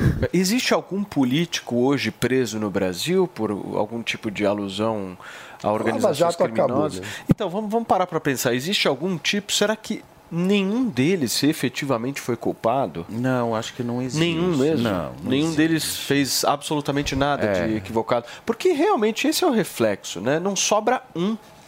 Pois é, Independente do nome, se é de direita, de esquerda, de centro, não interessa. O ponto é, não sobra um que esteja pagando algum tipo de, de pena, né? É. Mano lembrou bem os problemas de corrupção do governo Temer, que é uma coisa que meio que a gente esqueceu, né? É, A memória do governo Temer ficou muito boa, acho que por causa da economia, porque eles conseguiram fazer um bom trabalho na economia. Reforma E- trabalhista. A reforma trabalhista, é, e ele conseguiu ficar como. E também, por aquilo que eu falei, Bolsonaro radicalizou, ele ficou como é, moderado, né? Porque ele também era chamado fora Temer toda hora, em tudo que é peça de teatro. É, agora, em relação a isso que você falou, tem uma série que eu gosto muito, que é The Wire, né? Que mostra a rotina do- dos policiais que lutavam contra ah, o tráfico de drogas em Baltimore. Né? É uma das melhores séries, é considerada uma das melhores séries da Onde, história. Josias? Está na HBO. E essa série mostra como, é, à medida em que eles vão subindo no, no- na hierarquia do tráfico, do tráfico né? eles. é, a- as investigações são paradas, porque chega em gente muito graúda. Então, o Estado se protege e impede qualquer investigação. Então, isso é o próprio Estado brasileiro. Olha, você assistindo The Wire, você vê a situação do Brasil. É uma série, assim, de uma realidade impressionante do que, do que parece, do que é exatamente o Brasil. Ou seja, quando a investigação só chega em gente graúda, chega em gente importante, as pessoas se protegem. Ou seja, esse é um grande problema do Estado, né? Quem ocupa postos importantes do Estado eh, se protege entre si. Eles, um protege o outro. Então, isso aí é uma coisa que. E olha, e uma, uma grande questão está no livro do Bertrand Juvenel, né? O Estado, ele não para de crescer. Se tem uma coisa constante na história da humanidade, é um Estado, o Estado não para de crescer. Basta dizer que a Prefeitura de São Paulo hoje tem uma estrutura maior do que provavelmente tinha o Império Romano. É? Então, o Estado ele só cresce, ele só é, ocupa. Então, as pessoas elas vivem oprimidas pelo Estado. O Estado pode decidir o que é crime ou não. O Estado pode decidir é, punir outras pessoas e, outra, e, e fazer vista grossa para outras. Então, é um problema muito sério, viu? um problema muito grave. Mas como é que você vê essa a, a absolvição específica do Temer e também todos esses, esses casos que a gente está citando por aqui? O Mano levantou aí um- uma questão, né, de que custa muito o judiciário, custa muito o Ministério Público, mas eu trago aqui um contraponto de que no direito, no universo aí da, da- do, do judiciário, existem diferentes interpretações sobre os casos, né? Então, a- ali o, o recurso chegou ao TRF, ainda há mais uma instância ali, dá para ir para o STJ ainda discutir essa questão, ainda há espaço para o recurso, e, e essa questão é comum dentro do universo do direito, né? Há diferentes interpretações da lei. Tem, tem gente que acha que só a letra da lei que vale, não, né? A lei precisa ser interpretada. Então, há diferentes interpretações, ainda há um grau de, de recurso, e eu enxergo como a lei se cumprindo. Não, não enxergo como, como nada fora do comum, não. O problema é quando a interpretação da lei varia conforme o poder. É, esse é o envolvido. problema, né? Esse, Esse é é um o grande problema. problema, realmente. Por isso que a gente te- precisa ter mecanismos para impedir que isso aconteça, né? A gente tem, por exemplo, as corregedorias aí que fiscalizam o trabalho do, do judiciário. É importante acionar esses órgãos quando isso acontece. Sim. Ale, por favor. Olha, o, o Brasil acho que ainda vai fazer uma justiça histórica. O governo Temer, acho que foi um, um governo com um saldo extremamente positivo. É, se houve, obviamente, claro, tem que fazer o asterisco, né? Se houve mesmo corrupção, que se investigue, que se prenda, blá blá blá. Ok, asterisco feito. Foi um grande governo em termos é, é, não só econômicos, mas principalmente econômicos, e porque pegou uma terra arrasada vinda da Dilma Rousseff, do petismo, onde você teve em 2015, 2016, dois anos terríveis de queda do PIB, mais de 3%, por dois anos, a maior crise econômica da história do Brasil, até ah, ah, chegarmos no- no- na, na pandemia. E eh, eh, o Brasil foi devolvido de uma maneira muito mais arrumada. E o, o Temer, na minha visão, só não fez mais exatamente por causa daquele fatídico 17 de maio de 2017. Eu guardo até a data na minha cabeça, que foi quando teve aquela história do Joesley e do Rodrigo Janot, onde era o Rodrigo Janot tentou pegar muita carona na história da Lava Jato de- do Paraná, de Curitiba, e ele acabou passando dos limites, aparentemente, pelo que a segunda instância está dizendo. Vamos ver o recurso à terceira instância, mas em princípio, até o momento, a segunda instância diz que ele foi demais. E, lamentavelmente, do Rodrigo Janot, que foi muito além, você teve depois um Augusto Aras, que não foi a lugar nenhum e que também causou enormes prejuízos ao país. Mas espero que um dia a gente consiga rever o que não foi investigado, como, por exemplo, as conclusões da CPI da Covid e a CPI do MEC, que sequer aconteceu, mas muita coisa ali que apareceu tem que, algum dia, quem sabe, ser investigado. Mas o Temer tem aí o seu lugar na história e espero que algum dia a gente consiga, com distanciamento, olhar e, e ver os, os devidos méritos que o governo dele teve. Deixa eu agradecer quem nos acompanhou hoje pelo rádio. Muito obrigado, principalmente a toda a mulherada que está aqui com a gente. São 11 horas e 55 minutos aqui na Jovem Pan. E a gente segue para você que está nos acompanhando pela televisão e também pelo YouTube. Afinal de contas, teve uma imagem, Fê, muito legal que eu vi, que foi justamente a Jojo Todinho entrando na faculdade. Pois Isso é. Foi bem legal de assistir. Ah, que tiro foi esse? Olha aí, Glauco. Hoje, olha. Que tiro foi esse? Jojo Todinho, gente, está comemorando muito porque é o início da jornada acadêmica e ela começou na faculdade de Direito e já está na expectativa do diploma e da atuação na área em defesa das mulheres. Inclusive, pessoal, ela vai muito lutar por- pela, pela, pelo direito fam- de família, né? De divórcio, enfim, toda essa questão.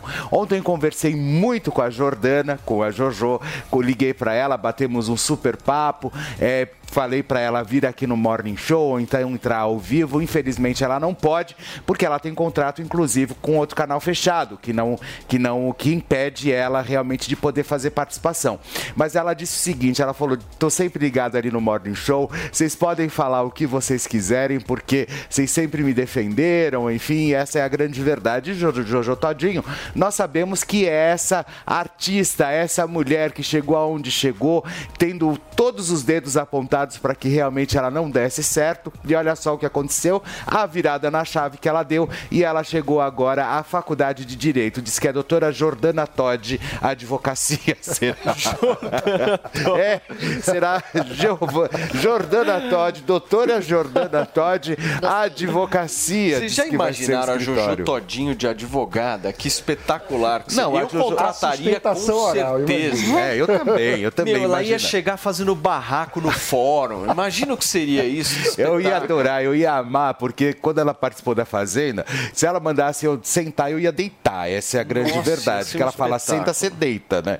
Agora, a Jojo, sem dúvida alguma, eu acho que está no melhor momento da carreira dela, aonde tudo está dando certo. E o que mais me chamou a atenção é essa questão de querer estudar, sabe? Eu acho que nunca é tarde realmente para você ir atrás, buscar novos conhecimentos e buscar sua outra área. E ela é muito consciente. Ontem no telefone nós conversávamos ela disse o seguinte: Fê, eu não sei o que vai ser da minha vida daqui cinco anos, mas daqui cinco anos eu sei que eu vou ser uma advogada. Então quer dizer, eu posso, eu posso eu posso partir daí. Olha, essas imagens que vocês estão assistindo foi ela indo comprar o material escolar dela e ela comprou justamente para ir para a faculdade.